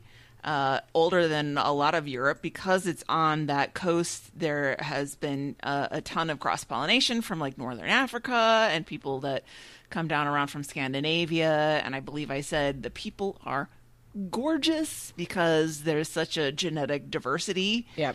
uh, there. Um, this there's a like super modern part of the city, but then you've got the old cobblestone. You've got pre-cobblestone stuff if you like to do that. There's great food and uh, beautiful climate, and everybody speaks English because it is the tourist destination for Europeans, and so it's still English is the common language, so it's lovely. And then outside of that, uh, you know, it's a, a hour train ride to go out to where they have the castles, uh, and you can go to the like tenth century Moorish castles all the way up to the eighteenth century like pleasure fairy tale palace. And um it's just it's really astonishing. And while I was there, it was kind of difficult. I will say I don't know that I was like super happy when I was there, because I I always get somewhere and I'm like, I want to go home. Yeah. Well, it's like easier. I want my bed. Yes. I want my pl- I want my stuff. Yeah. I want my everything. But um, but it was really it was really an interesting place to go, and I did go to the gelato place that they showcase, and everybody loves Phil. Although I went there before the episode came out, so everybody loves Phil. I would like to say Phil coffee'd for me. Yeah. You're like, I'm the one. It's me. You know, I'm obsessed with watching, and I don't surf and have in, any interest in surfing, but all the, like, crazy waves that they show are always in um, Portugal. Like, people riding these, like, psychotic, you know, I don't even know how many feet. Mm. But I, it, it, but I'm always like, well, I want to see that. Not, I don't want to participate, but I would like to see something like that just because mm-hmm. it seems so cool and different. And oh, and you know, uh, they have that statue of um, Jesus the Redeemer in Rio, the super famous Jesus statue yeah. up on the on the hill. They have another version of that outside of Lisbon. That's I think a little bit smaller, and it's you know not up on a mountainside, but um, but it's cool. You know, Rio was a Portuguese yes. colony, yes. so um, it was very. It's a very interesting country and uh, very multicultural, and really an interesting place to go, and great food. Great food. Cool. So, I would recommend it. Cool. How am I supposed I... to follow that? yeah. Just do your best. Just do it. um. Hmm. Studying my list here to think about this now, because mine is also not in priority order, and I know we won't get to all of these. Um, Fenway Park. Yeah. Uh-huh. Ah. Yeah. Of course. Uh, I I wanted to pick a baseball stadium, yeah. and um, Fenway is the oldest, yeah, and uh, it it is very much an experience. The Boston Bros, the history of the park, take the tour, do the whole thing. yeah, it's very much a relative, because so many baseball stadiums are so sterilized now. Yeah. Like, um, uh, and uh, your your local baseball team has a great park. Target mm-hmm. Field's awesome, mm-hmm. but it doesn't have the nostalgia feeling of. Well, there's like Fenway. Two now. Basically, it's like Wrigley and Fenway. Yeah, yeah, it, it and doesn't Wrigley... have mold on the walls, yeah, yeah. so yeah, Wrigley lacks that mold charm. Also awesome. Uh, but I just don't like Chicago enough to put Wrigley over over Fenway, so I'll put Fenway. Um, a, a quick uh, little Boston note um, about traveling. One time I was at my formal, formerly my favorite restaurant in Boston, which is not a good restaurant. It's called The Fours. Bobby's been there before. And I was outside. Sorry, I always forget that The Fours is going to come up. I was outside. This was like in two thousand nine or so, right after we got married. And I was smoking a cigarette outside. Sorry, Mom and Dad. And that's what you do at The Fours. It is. And these people are talking. I'm not going to imitate their accent, but this woman was talking to a man, and she was saying, talking about her trip to San Francisco and how cool it was and how just like, oh, it was so beautiful and we saw all this cool stuff, ate all this cool food. And he was like, yeah, but it's not better than Boston, right? And she was like, no, it's not better than Boston. And I was like, I just heard Nothing the most is. classic Boston conversation that has ever happened. It's like, nothing's better Pretty than much. Boston. And I'm not saying go to Boston. No, I know. I mean, if you're already there, then sure, go to the North End, get a cannoli, do the other things. But like, no, go to Fenway yeah, Park. Yeah. That's my point. Yeah. Yep. I mean, the ballpark in San Francisco is pretty cool. It is cool. It is. Yeah, right down there uh, on the waterfront. Yeah. It's not Fenway. Bobby, your Boston is showing. Tuck, tuck it back in. Meredith? Ugh, I'm having a hard time. Um... Hillary already said Greece. I was going to say Cyprus. Oh, um, you can say Cyprus. Basically Greece. Greco so. answers. Yeah. Well, it's gorgeous. Um, but I will say um, the Netherlands. And I have been there, but only very briefly. And I would very much like to go Same. back. First of all, it's the land of my people. Van what now? The um, tall Van whatevers. Um. West Michigan is full of Dutch people. It's a whole different definition of hashtag van life. Quite, yeah, yeah. Um, I my company has a, a branch in the Netherlands, and everybody there thinks I'm Dutch because of my last name. You're like, kind of, and it's great. I'm, I have to be like, I'm, I, I, I'm not really Dutch, but my family used to be. I'm Dutchish. Um, I'm Dutchish, yeah. There is a city in West Michigan called Holland on the lakeshore, and they literally have like tulip festivals and windmills and clogs. You know, my mom wore clogs, like wooden clogs, just around the house growing up. Yeah, but so did everybody. Literally, in the seventies. They did. Well, it was for like going into the the root cellar to get potatoes or whatever. Um, they were functional shoes. Um, and I, you know, I had a lot of friends growing up whose grandparents were were. immigrants and were, you know, Dutch speaking and very culturally Dutch. So I kind of grew up in that, that world, but I, I would very much like to go again. First of all, it's a very bike heavy place. Um, and now I know a lot of people there currently because I work with them. Um, again with the bikes. Well, that, I know, yeah, that's like bike culture. You're going to get run it's, over by it a bike. Is. They just bike everywhere. I'm, we have a, we have a, um, a, a work group on Strava. And they're just like, they blow me out of the water because they bike to work every day. And I'm like, well, I can't compete with that. Like, you could bike around the kitchen a couple of times. I guess I'd have to. to yeah. So it, it sounds like a wonderful place. The, the food is, I'm culturally, it's like, I don't know, there's good chocolate and good cheese. And what else do you need? Yeah, honestly. So, yeah. Um, I went to a sex when I was show there, in Amsterdam.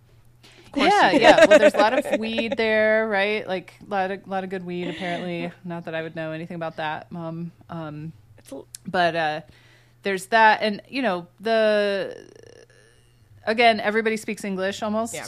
Um, when I was there, I was like, wow, I feel at home because I'm not the tallest person in the room anymore. Um, and everybody speaks English. Um, and the food's really good. So. Um, I, I would very much like to go back and spend some actual time there. I, I was there on a layover. I will say the Schiphol airport is yeah, great. Yeah, it's really nice. Um, yeah. If we're hating the airport. Too too um, large. though. Yeah. Too large. It's very large, but it, I found it pretty easy to, to nav- navigate. Yeah. And on, I enjoyed it. We, yeah. On my uh, flight back from Lisbon, I went Lisbon to Amsterdam, and I had an hour and forty layover, and I barely made oh, it. Oh, yeah, it's huge. Ugh, that's just stressful. That happened to me in Madrid, and it's also a big airport, and we had to, like, haul ass. Hustle. Yeah. Yep. And then they have to check your passports again, and you're like, wait, mm-hmm. what? Mm-hmm. And again, with the lines, people are just, like, swarming. It's like, well, where's yep. the organization here? I need something, like, a little bit more official. Um, okay, let me see. The next one, I'm going to go with an aspirational one because I like must have searched it at one point, and now it's like my whole Instagram feed is just like serving me this. I want to go to the Maldives. I want to stay in a hut. Mm, and yes. But you'd have to go really for like a very long time because I have tried to craft like a flight plan for it, and it oh, is a nightmare. Really long trip, and it's is that one of those places where you can stay in like a hut in yes. the water, because that's all yes. I want, and yep. I cannot yes. find it. Yes, it's got a long pier that goes out yes. to yeah. the round yes. hut. Like you have to go to Thailand. Yeah, but how's the Wi-Fi out there? Yeah, that's a good oh point. God, I know. I really need I need to be connected at all times there. No, um I just that's like where I really really really want to go. That that is like the trip that I want to take, and I want to not do it on a budget. I don't want to like use I want to I will spend money. Like I want to have nice accommodations. I want to have a nice flight because it is a long ass series of flights, and I want to stay in the lap of luxury there and just soak in it. I bet that will cost your fortune. I know, I know. I have when I'm really bored at work, I have sort of priced it out. There's this place called like Seven Senses, I don't know, Seven Seas, I can't remember what it's called, and it looks really nice, and uh the flights are psychotic, and yeah mm-hmm. anyway, that's where I want to go. I'm aiming that's for it of, it's one of those places, the Maldives is, where I think sort of m- medium well-to-do British people yes go there. I mean, or like rich yeah. or like the but, Seychelles and stuff yeah yeah, yeah like right. those are places mm-hmm. where it's not out of the question yeah. to get a flight from you, you know London or whatever, and I'm sure they were in colonies or whatever. Oh yeah, for sure. Uh, so a lot of British people tend to go there if if they've got some cash, but I don't think you have to be you know Prince Harry. No, no, no, no, no. The Maldives or the Seychelles or anything. I've seen, which is where they went, right? Yes, they um um whatchamacallit, Kate and um. Kate and William went King to William. the Seychelles, Seychelles for their honeymoon, I think. Mm. That's my number my number two favorite flag in the world. Yeah, it's a good one. It's a really oh. good one. Yeah, it is. I know. I, I somehow I'll figure it out. I don't know. Someday, somehow. We'll see. My fiftieth birthday. Do kids have a college fund? Yes. Because they don't. I know. Really I mean, please. I'll never be able to afford college, really. But I could afford yeah. the Maldives. Right, exactly. So you there might as well enjoy it. Makes sense. Yep. All right, home. Let's go back. This uh, is also an aspirational one. In fact, I already uh, mentioned it because I think I would, at some point in my life, like to go to Rio. Ooh, yes. I think, mm. and, and again, it's another uh, Somebody Feed Phil yes. tie-in because the that most was such a good yeah. one. I've seen of Phil was his gawky white man dancing at Carnival. Oh, God. Oh, my God. And I don't necessarily want to go to Carnival. I mean, it kind of seems like a nightmare to participate in, but I would like to watch it from a balcony yeah. with, you know, a nice pair of binoculars so I can see what's going on, not in a creepy way, but uh, it, it... Not to look at boobs or anything. Right. Well, but you know, but I mean, if a few slip in there, I mean, you know, some butt cheeks, I expect yeah. there will be. But when I was thinking about these places, I'm trying not to make them too Eurocentric. Yeah. yeah. Um, and I've never been to South America. I've never been to Africa. I've never been to Oceania. I've never been to Asia. So that makes it a little tricky. Um, but I did think that Rio looked fascinating. And it seems, again, the diversity of cultures coming there. Uh, I don't know about the heat. I'd have to go in the winter, right? Which would be the summer here. So, hey, that works. Um, or wait, is it the winter that's hot in the southern hemisphere? I think it's the winter that's the hot. The winter is hot yeah, the and the summer hot. is cool. Okay, that makes mm-hmm. more sense. Okay, I can do that. Um, and and I would watch Phil uh, ninety-five times before I went, because everything looked amazing in there. And it seems like it would just be a really fun place to explore. And maybe I would go to the Copacabana beach. Yeah. Maybe I would. Yeah. yeah. But I think, yeah, if you're going all the way there, you got to yeah, yeah. gotta do it. Yeah, do it. You got to do there. And, and yeah. they don't seem to have a lot of body insecurity. No. Uh, judging by uh, the type of people I see walking on the beach, good for them. Maybe I wouldn't feel terrible about myself if I went there. So I think uh, I think Rio would be a really interesting area to explore. Totally. Okay. Roberto. uh, so I'm going to use a loose term for this one. Uh, that encompasses more of a small region than a single country or city, and that is the Holy Land. Oh, mm. yes. I toyed with that. Yeah. Uh, just, you know, and now, actually, because now that we have a lead on um, discrete apartments in Netanya. True. mm-hmm. It would make it easier to go. Um, I, uh, I was recently talking to someone for work, um, who has been doing some work for the U N as a P I O, and she's been working in what what they classify as Palestine for the sake of political whatever. But at any rate, um, I just think it's, as much as I'm not a history tourism person very often, the undeniable historical influence of a place that is the cradle of several major world religions, mm-hmm. all in one place is just fascinating to me, and I would really like to go explore all of that. Yeah. So. Yeah, yeah. Absolutely. I, I I was struggling with how to um, categorize that area, but the Holy Land, that's that's a perfect way of putting it. Yeah. Yeah, because it, it that that helps you hit like all of the relevant historical sites. Yeah, I was in, like in is- and out of. countries and territories yeah, and disputed yeah. countries and territories. I was thinking yeah. about it, and I was like, would I say to go visit Israel? Like, I'm not sure, but yes. Yeah. But, yeah. I've heard Tel Aviv is a party, too. uh, I do believe that's accurate. I know. Yeah, because... I had some friends that did Birthright, and they were like, it's really fun. Um, My sister got invited on a trip just because she looks Jewish. uh, I also, um, I had Jewish friends freshman year of college who said they could probably smuggle me along in their Birthright trip, but I did yeah. not. Uh, yeah, take them up on it. Um, okay, my next one is um, Acadia National Park in oh, Maine. Yeah. yeah, it's beautiful. It is beautiful, and I have a personal connection to it because my grandmother started the Friends of Acadia National Park um, in nineteen eighty-five. Wow. With a fifty dollars donation. To and she was the president of it for quite a while, and when she died um she wanted her ashes spread there, so that's where her memorial was. And um Acadia was the first um the first place I ever traveled. I was I think I was twelve years old. It was my first flight, and it was a total nightmare. I think I've talked about it before. They almost sent me to Pittsburgh or something, um and it was like three connecting flights. I missed several oh, of gosh. them anyway. Um, it was terrible, but my, I, I went to see my grandma, and she took, my luggage was in Pittsburgh. And so she took me to the giant L L Bean store and, and got me clothes for the Classic. week. She came out, came out wearing yep. a giant boot. I wore a huge boot the whole week and plaid. I probably did just wear plaid the whole time.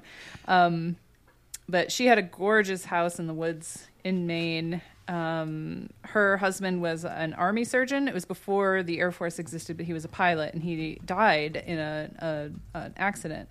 Um, he crashed his plane into a cornfield or something, and she was left alone with five kids, which is actually not the worst thing in the world because he was an abusive asshole. So she got all of his, you know, military money, and he had several patents because he was a surgeon, and he patented several um surgical knots and tools and stuff. So she was like set for life and never had to work. So it was kind of fun to have like a rich grandma who just got to do whatever she wanted. Dang. Um, she also, she's the one who lived in, she, she moved to Rockport, Massachusetts eventually. And so that's kind of where I, that's how I spent a bunch I of time in Rockport. Boston in my youth. Yeah. Um, my, my uncle moved to Gloucester, Um, to take care of her because it wasn't a dry county and he was an alcoholic. That's um, Gloucester. I was going to say, Bobby, Gloucester. Come on, get in there. Yeah. Sorry, I said it Gloucester. wrong. But anyway, back to Acadia. Gorgeous. Um, uh, everything there is wonderful. I was a junior park ranger. I probably still am, technically. Do those yeah. expire? You're never I mean, an ex-Marine. You're never an ex-junior park ranger. Yeah. Can't you get promoted? Um, it's like, can you pay another fifty bucks and get bumped up to the next rank? I could probably invoke my grandma's name and, and get, you know, you got to go to Bahaba and, and, bah and look at the puffins. And um, but it's beautiful. There are some gorgeous hikes. Um, the the sea life is wonderful from my memory. Um, it's been a, quite a while since I've been there, but I would I would go back in a heartbeat. Cool. All right. All right. I'm trying to decide on my next one. Um, Okay, this one is like super depressing, but I think it's an important place to go. Um, I sort of mentioned it before, but when I did my trip after college, I went, I, I had just studied like German film. So yes, I was like very into um, all things German, but this is actually not a place in Germany. Although Berlin is a very cool city with obviously like a lot of history. Um, one of the places we went was Krakow. Now, one, Krakow is a very cool city. Um, I, I, That was the only real city I went to in Poland, but it's very, I think, a very cute town. Um, I, I really enjoyed it. Lots of like good restaurants and good bars. Again, I was twenty-two, so that was like my point of view. Um, but we did obviously go to Auschwitz, and I, not that it's like an enjoyable trip, but I was actually just looking back at a scrapbook that my uh, college roommate made for me um, that featured some of the pictures from Auschwitz, which I was like, that's weird that she put these. put these in here, but it kind of brought me back there, and it was just like so many horrors happened there, but it was something that you kind of need to see, sort of. I don't know, it was it was I would very much like to yeah, go. I, I know would too. Yeah, it was yep. it was what was weird, the sort of like cognitive dissonance of it is we went in the summertime when Krakow is beautiful. I mean, that area is lush and green, and you know, the cl- it was, you know, eighty degrees or something. It was nice. But you have to remember, obviously, that Krakow uh, in nine tenths of the year is like a nightmare to live. You know, it's super cold and just snowy and gross. And those are the conditions that people are living in. And even in eighty degrees, you're just like, it's horrifying. It's and they've really kept it, you know, obviously a lot of money's probably gone into like um, restoring, or not restoring it, but just keeping preserving yes, at least. Yeah. yeah. Um, And it was very moving and very sad, but um, I don't know, a stark reminder of like, that wasn't that long ago, really, Mm-mm. at all. Nope. I mean, you know, my grandparents no, are no longer alive, but there's plenty of people that still remember that. Um, anyway, it was it was both a very cool city and a really sad trip, but I'm glad that I did it. Yeah. You know, I, Gregory is, yeah. is Polish, and we, we still haven't gone on a honeymoon because COVID, yeah. um, and we've talked about it, and we would very much like to go to Poland, but we'd have to go to Auschwitz, and I'm not going there on my honeymoon. No, I'm just no. not going to, like, so it's like maybe that's the Netherlands yeah, trip. Yeah, go to the Netherlands, then maybe go. Go yes. biking and some yes, tulips. Yeah, exactly. We'll save yeah. Poland for later. Yeah. yeah. I, I, I think I agree that I think it's a, an important place to go for sure. Yeah. Um, I think I would probably be a basket case yeah. there, which I'm yeah. I'm willing to go for, but I, I think the um the probably the uh, closest analog that I have to that was when I went to Alcatraz, yeah. and that was, you know, theoretically real bad people there, yeah. yeah.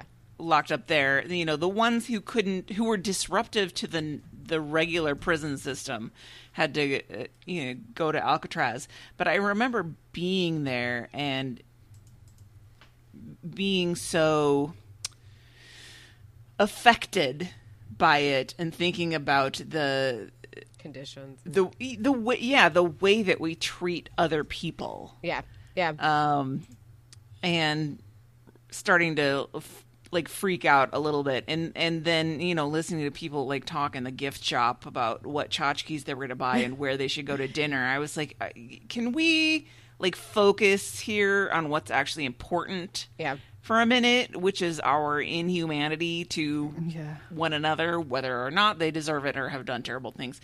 But um yeah, and I think a place like Auschwitz, there's no um moral ambiguity. Yeah, no, no. Right. Associated yeah, it's not, with that. It's not the same. Yeah. Um, 'cause I am not um, comparing Jewish and, people and um, Al Capone uh, prisoners. Yes, Jewish people, and I was going to say um, uh, Romney traveling yes, people yes. and gay people. Yeah, and yeah, I, yeah, I, I am I am not uh, comparing that to the inmates of, of Alcatraz, but just more of on like a, a, a human level. Yeah, yeah. yeah. Regardless. You know, and I had that same feeling in um, Salem, in Salem, Massachusetts. Oh, yeah. Um, there was a period when I was a kid that I was obsessed with the witch trials, and I, you know, Salem is kind of a commercialized, silly version of it. Yes, um, yeah. yes, it is. It's not very realistic. But when I was eight, I was like, "Holy shit, this is amazing!" Um, but and I still kind of got a mini version of that feeling. It was like, I can't believe we we we tortured people. Yep. Um, Oh, that's for something that we just totally made up. Fully like horrifying, insane. Yeah, yeah. No, it, it, you could just watch the nineteen ninety-three documentary Hocus Pocus. right. You don't actually exactly. have to go to Salem. Yeah, God, I, Dave and I went to Salem. Um, actually, it was the same trip we went to Rockport. We kind of just did that north area. Sure, and it really was just like a bunch of goth teens like rolling around like witches, man. Yeah, but yes, it's but silly. Yeah, no, I mean, but it is. There's like stores where you can buy crystals and stuff. Yeah, it's mm-hmm. just dumb. But there's also like there's kind of a silly there's thing where you like go down into a dungeon yeah. and it's like this is where they had them in prison yes. or whatever, and you can like go into one of the cells, and I think you can do that in Alcatraz yeah. too. Yeah. And it sort of gives you this like claustrophobic yeah. nightmare, scary feeling. feeling. Yeah. No, it was. It is. It is not like, oh, this is a happy, fun trip. Though Krakow really is a great town. I will say it was a great town. It was a good like padding to um, to going to Auschwitz. Mm-hmm. But uh, but I, I do. It's weird. Like I do recommend it. I, I don't. You know, I that you're not gonna have a good time. Oh, yeah. yeah, yeah. Even though Auschwitz is gonna be a big bummer, yes. it's still really important yeah. to. It's important. You yeah. know. I, I think that there are a lot of people in this country who could benefit yes. from yes. seeing the evidence with their own eyes, maybe. Jesus Christ, yes. Uh, well, let's go on to happier things, maybe, and uh, uh, less about um, mass extermination and just um, colonization and enslavement, shall we? Because uh, the last place that I'm putting on my list is the Caribbean.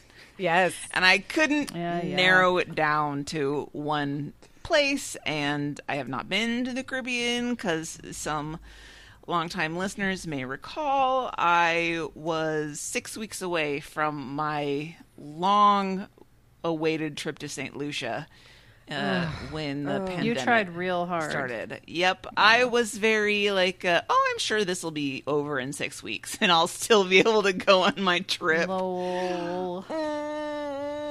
But I have wanted to go there for so long. And so I know that Bobby and Meredith, you can probably talk about this much better than I can because Bobby has history in Aruba. And Meredith, you've been to the Dominican Republic. You say it like I have a rap sheet. Maybe. We don't know. There are certain establishments in Aruba, in Aruba where you are not welcome any longer. But um, it just, to me, it seems like such a different ecosystem.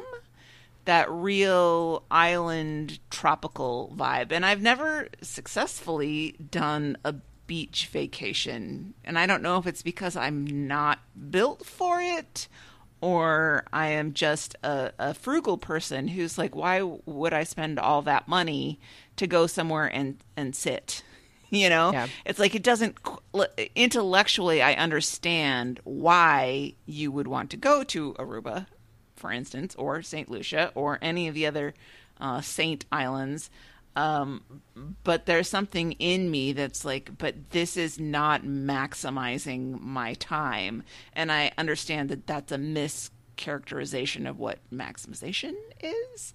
So I'm still working through some stuff on that. But I, I do think that um, that whole region would probably be amazing to visit, which is why so many of us do it. I, I'll, you know, and I didn't really spend a lot of time on the beach there.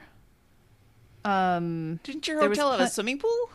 Yeah, it had a swimming pool that was at the beach, which I initially thought was silly, but in retrospect was great. Um, But, like, we also, you know, everybody, we were there for a wedding, and everybody else stayed at the resort, and I didn't want to do that. So we stayed at an Airbnb and did, like, you know, went and got food and made our, like, went to the grocery store. So it was kind of like what we were discussing before, that kind of, like, yep. sort of immersing yourself a little bit more than just, like, staying at a, at a all-inclusive or something. Mm-hmm. And it was it was really a good experience. There was, I mean, you know, we went to a, like a monkey jungle. It was like a monkey sanctuary. I mean, um, you're not selling me on it with that example. Well, okay. It was great. But there were also, you know, there was, there were uh, interesting cities and cool history in the capital. And um, the beaches were gorgeous. Like, I didn't spend a lot of time on the beach, but you could, there were restaurants right on the beach. So we sat there and ate dinner on the beach several times. Um, the, just the fact that there are palm trees. I'm just like enchanted by palm trees. I don't know why. It's, that's all it takes for me to be like, ooh, this is great. Um, there are tons of palm trees. The food was amazing. There were passion fruits everywhere. That's kind of where they're from. Um, coconuts, uh, passion fruit. What else do I need to have a good time? So, um, even Wait, minus booze? The beach. Did you say booze? Uh, pro- I don't even remember the booze. I was more. Well, that means it worked. um, here's the thing that I want to ask about beach vacations, and maybe none of you can answer this, is that there is, we've talked about, a, a certain amount of schlepping mm. that goes on with a beach trip, right? How does one handle that as a solo traveler? That really gives me pause, because what if I get to the beach and I find the spot and I get the stuff out and I get stuck for the day, and then two hours later, I got to go to the bathroom. You can't leave your stuff there. Couple. Go off to that. I would have to pack everything up and leave and take it with me, and then what, come back and uh, find a dep- different place? Depends on the beach situation. So... some places you can just leave your stuff, mm-hmm. which is fine. I mean, this this is getting past the pee in the ocean answer. Yeah, yeah. Right. That was my yeah. first thought. Yeah. Like, what do you? You don't yeah. got to go yeah. anywhere, really. Yeah. Just... So, you know, you can you can pee while still having at least one eye on your towel. Um, but option two is, you know, if you're in, say, Aruba, uh, and you are embracing a luxury experience for a couple of days, um. then you are probably somewhere where you have a reserved cabana. Like, or, or not like cabana, but like a lot of the nicer hotels in Aruba, they have they have chairs and they have attendants, and yeah, you can leave your shit on the chair and go do what you need to do. And yeah. like, there are people around monitoring things mm. a little bit. I don't know that I'm that trusting. Like, I don't even walk away from my locker at the gym. Well, take your purse with you. Well, right. I was like, going to say, so I've been to plenty of, I spent most of my life at Lake Michigan. Not that it's the most tropical of, but it is a beach, you know. Um, and if I'm there by myself, I have my towel and my book or whatever, and I weigh my towel down or my blanket down with something so it doesn't blow away. I take my valuables. I go to the little outhouse or the, you know, bathroom that's further up the dune, and then come back, and it's fine. Hmm. Nobody's gonna. Nobody cares about your blanket or your chair. Right. No one's gonna take those. Or things. Your hotel issued towel. No, they really right. don't. What if it's a really crowded place and you got like a prime spot, and then you go off and like somebody takes it, like somebody takes your clothes they out don't. Of the dryer, and that's illegal. Yeah, it's literally um, illegal. Literally illegal. The, the the rules are pretty clear on that. People don't do that. Hmm. Yeah, really? Yeah, I don't think so. All right. Well, I mean, I, I still have some logistical issues to work out, but I do someday want to go to the Caribbean. Yep. By logistical, I think you might mean also emotional. You're really troubled by this, but... I, I really I think... am. I am not a trusting person, Bobby. We'll make it happen. We, we will make it happen. Yeah. Um, I'm glad that the Caribbean made the list, because Aruba was certainly on my list, and... Um, anytime Sam wants to troll me, all she has to do is open the weather app on her phone, aww. Where Aruba is one of her saved locations, and send me a screenshot. Oh, wow, the weather's actually crazy in Aruba today. It's going to go up to ninety. Ooh. Usually it's a low of eighty and a high of eighty-seven. So that's um, that's significant. Uh, but yeah, she'll just, I'll put this in the Slack channel for you guys. I'll post it on the Facebook page when we post the show. but just uh, every day is basically exactly the same. I'll never forget when we first arrived in Aruba on our honeymoon, and the guy who owned the little shitty hotel we stayed at picked us up, and he just said, yeah, they don't print the weather report in the newspaper because it never changes. Right. So nobody needs it. Uh, uh, okay, so the Aruba's taken, actually. So I, I got to think about this for a little. I've got some options here. Actually, this is a good time for this one. Um, this one is um, super depressing, but it's an important place to go. Uh, and that is Orlando, Florida. Oh, no. Why? I don't want to. Uh, I think, you know, I had never been to Orlando until a couple of years ago. And um, I, I I had never been to Disney, obviously, or Universal or whatever. And um, Sam basically insisted that I go to see it because she knows how I feel about people watching. Mm, and, and, she knows and you. Sort of studying, no. right, studying humanity. And um, I, I just don't think that there is a more succinct um, I, I don't think there's a more succinct example of American consumerism and commercialism than Disney World. You haven't uh, lived until you've been to Kissimmee, Florida. I will not. I know. I will not. I'm trying to I told the kids, I was like, we can either go to Disney or Ireland. And they're like, mm, Disney. Disney. And I'm like, mm, Ireland. I've Ireland. actually been to Kissimmee, Florida, but did not go to Disney. Like, I've never been to a Disney. I mean, I have. It's fine. It's, it's fun. fun. Yeah, yeah. You're I'm get... not a I'm not a Disney-holic, but I'm not anti-Disney either. My so. my problem now is the way that they set up with like the ride situation, where it's like you're in line, then you got to go and you got to push a button so you can get into the line for this one, and it's like I know that's all going to fall on me, and I don't want to do it. I don't want to plan. I don't want to be like. Gaming the system while I'm there. I just want to. Yeah, you got to use that. You got to use that um, fast, fast pass system. Stresses me. Yeah, just go to Cedar Point. Yeah. Although uh, uh, there was one time when we were at Disneyland, I can't remember. I was with Matt, and there was a big spider somewhere in the line, and the mm. the um, cast member was kind of freaking out, and she said, could you please, please, please remove that for me? And but Matt is afraid of spiders. He has always been afraid of spiders. But goddamn it, if you do not suck it up and take that thing outside like a champ.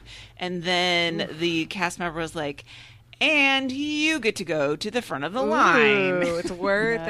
it. Well, that's actually my like alt situation, because I'm like, okay, with Disneyland, I feel like I could make it more of a one or two day kind of situation as opposed to Disney World. And then I can just convert it into a trip to Los Angeles and show the kids like where I lived and stuff and like see my friends.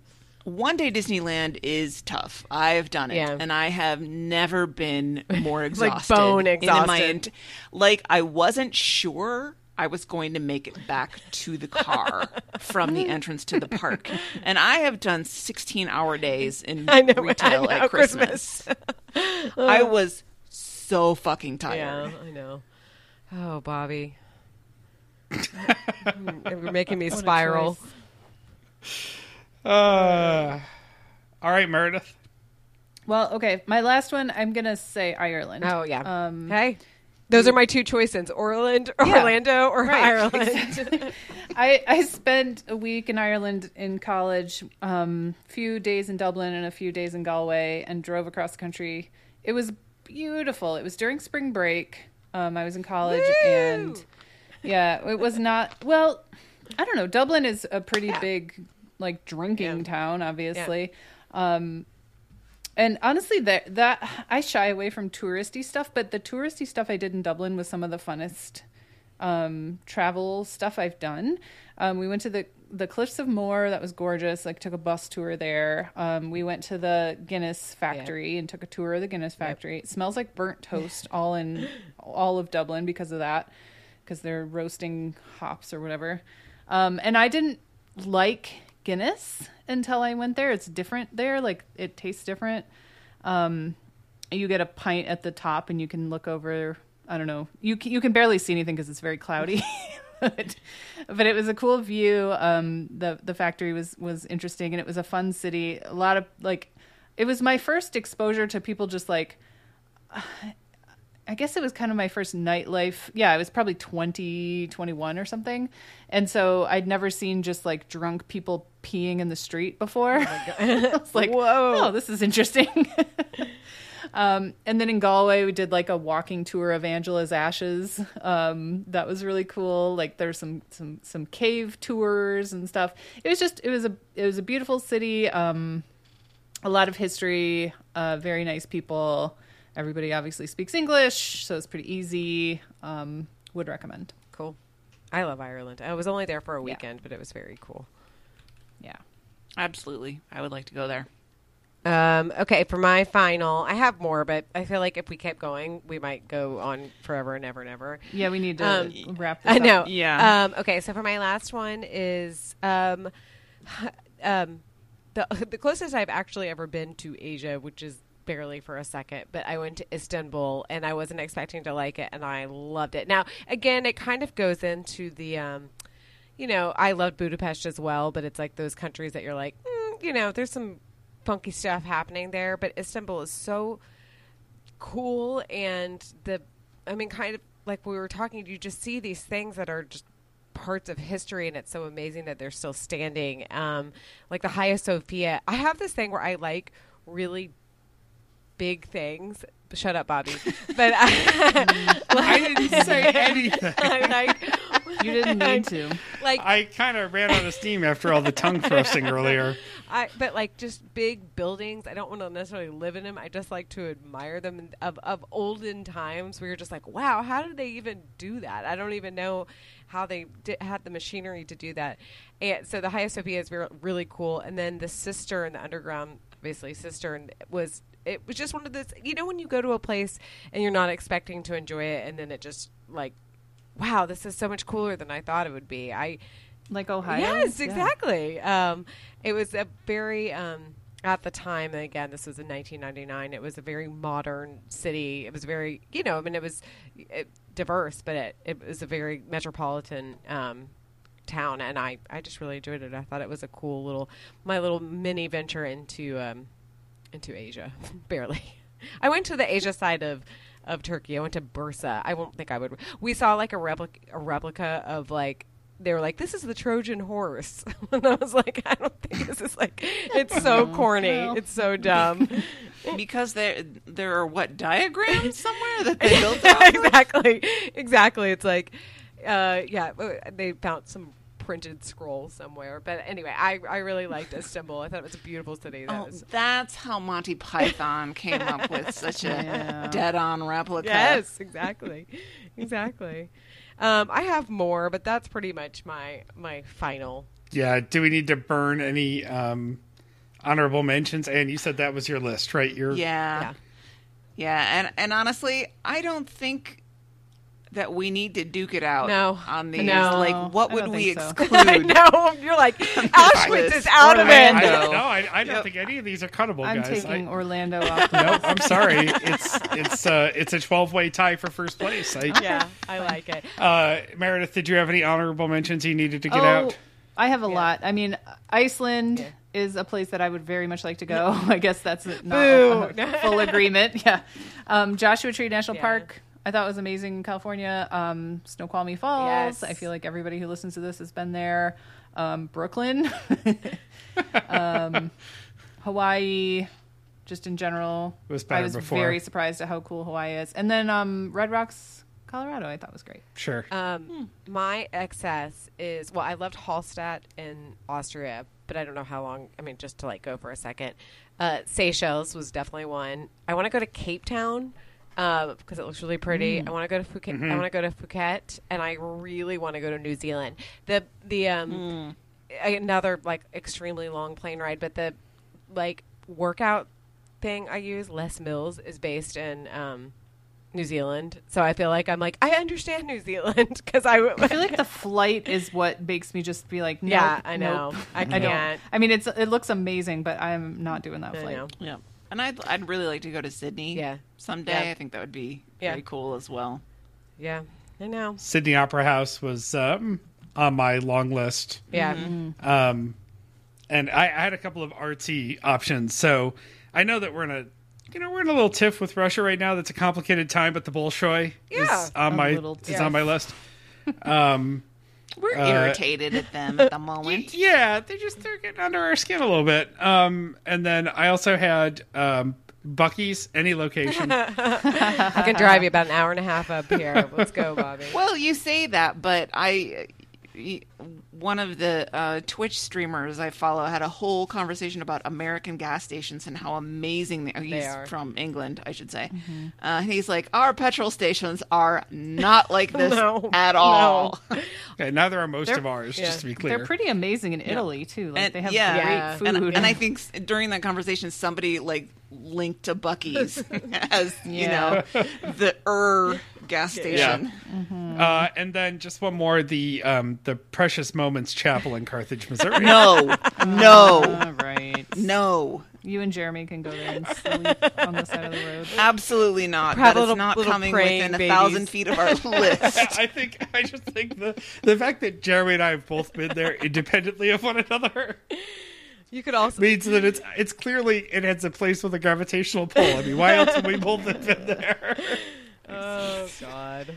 Well, you know, in Buffy, it's uh, Sunnydale was the Hellmouth, so right. it's a different kind of pull. But um, I I think um, I, I since I put my name on Medium Talk, I think I have to make an executive decision that we need to push travel tips from the top. Yep. Yeah, yep, yep. Yes. Because yeah, we're just so. about to crest over the two hour.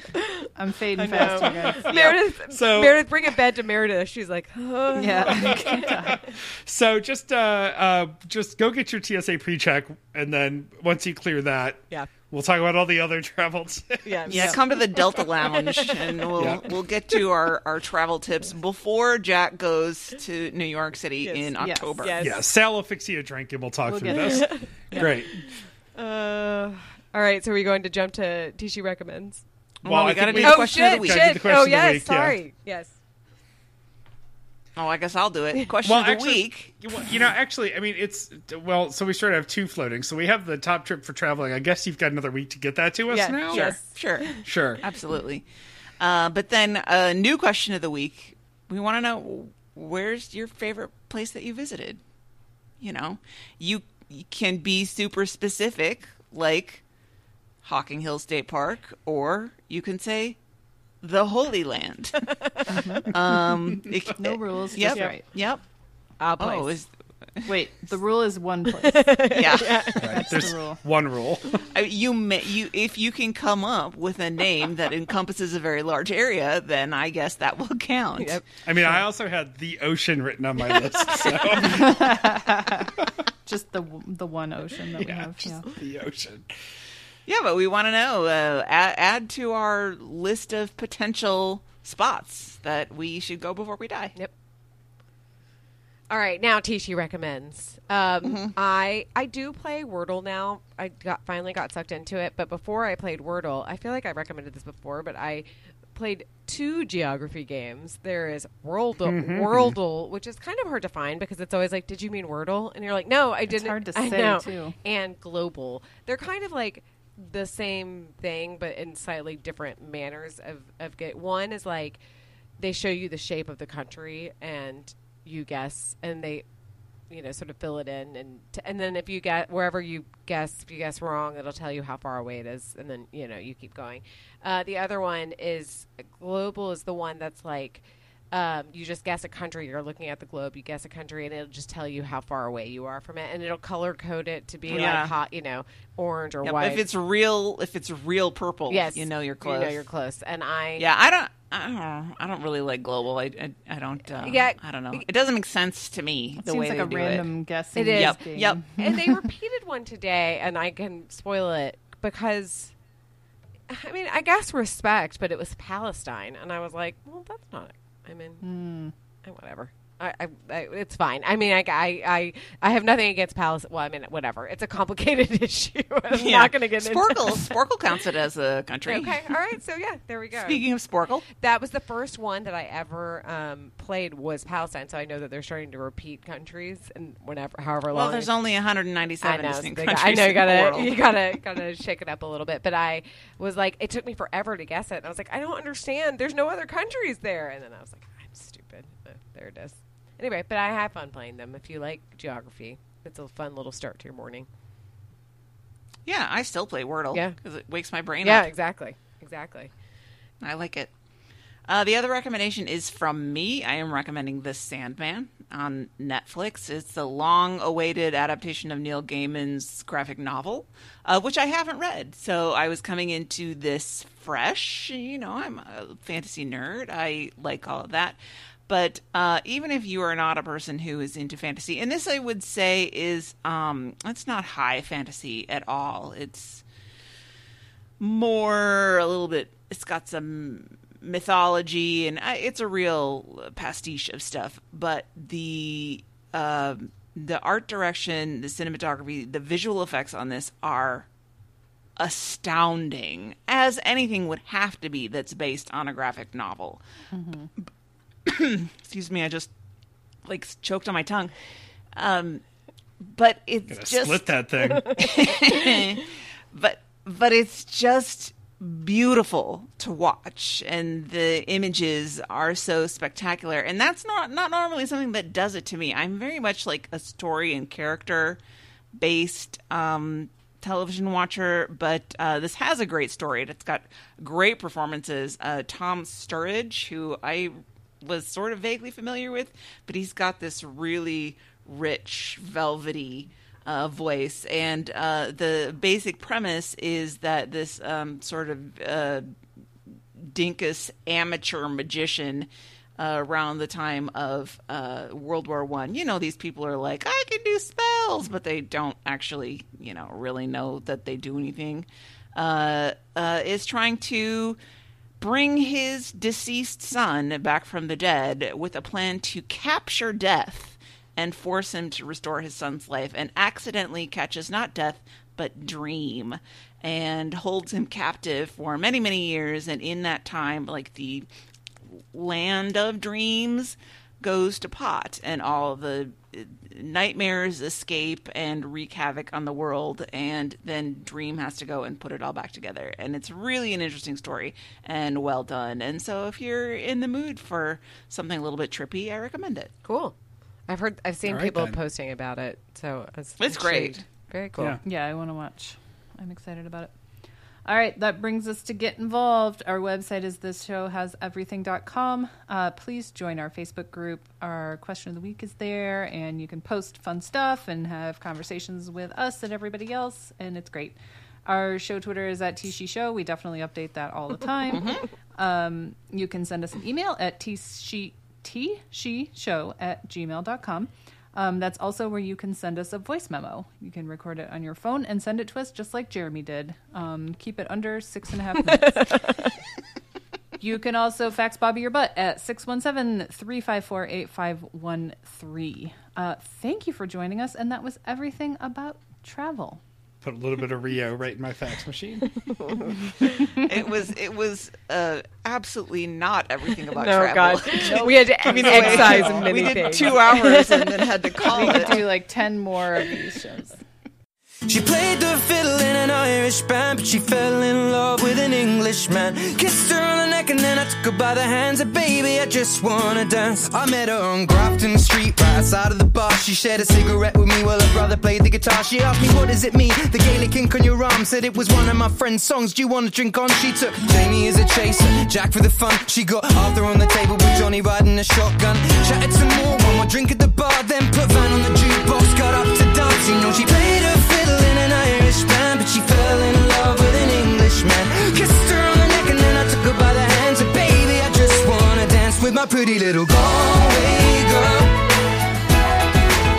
You're my pretty little Galway girl. Hey. You know she beat me at darts and then she beat meet me at pool, and then she kissed me like there was nobody else in the room. As last orders were called was when she stood on the stool, after dancing to Kaylee singing to trad tunes. I never heard Carrick Fergus ever sung so sweet, a cappella in the bar using her feet for a beat. Oh, I could have that voice playing on repeat for a week. And in this packed out room, swear she was singing to me. You know she played her fiddle in an Irish band, but she fell in love with an Englishman. Kissed her on the neck and then I took her by the hand. Said, baby, I just wanna dance, my pretty little Galway girl.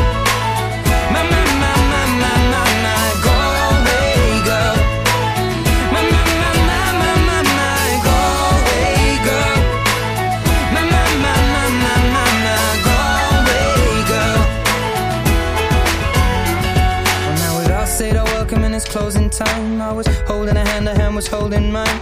A cold spell, smell of smoke, whiskey and wine, as we fill up her lungs with the cold air of the night. I walked her home, then she took me inside to finish some Doritos and another bottle of wine. I swear I'm gonna put you in a song that I write about a Galway girl and a perfect night.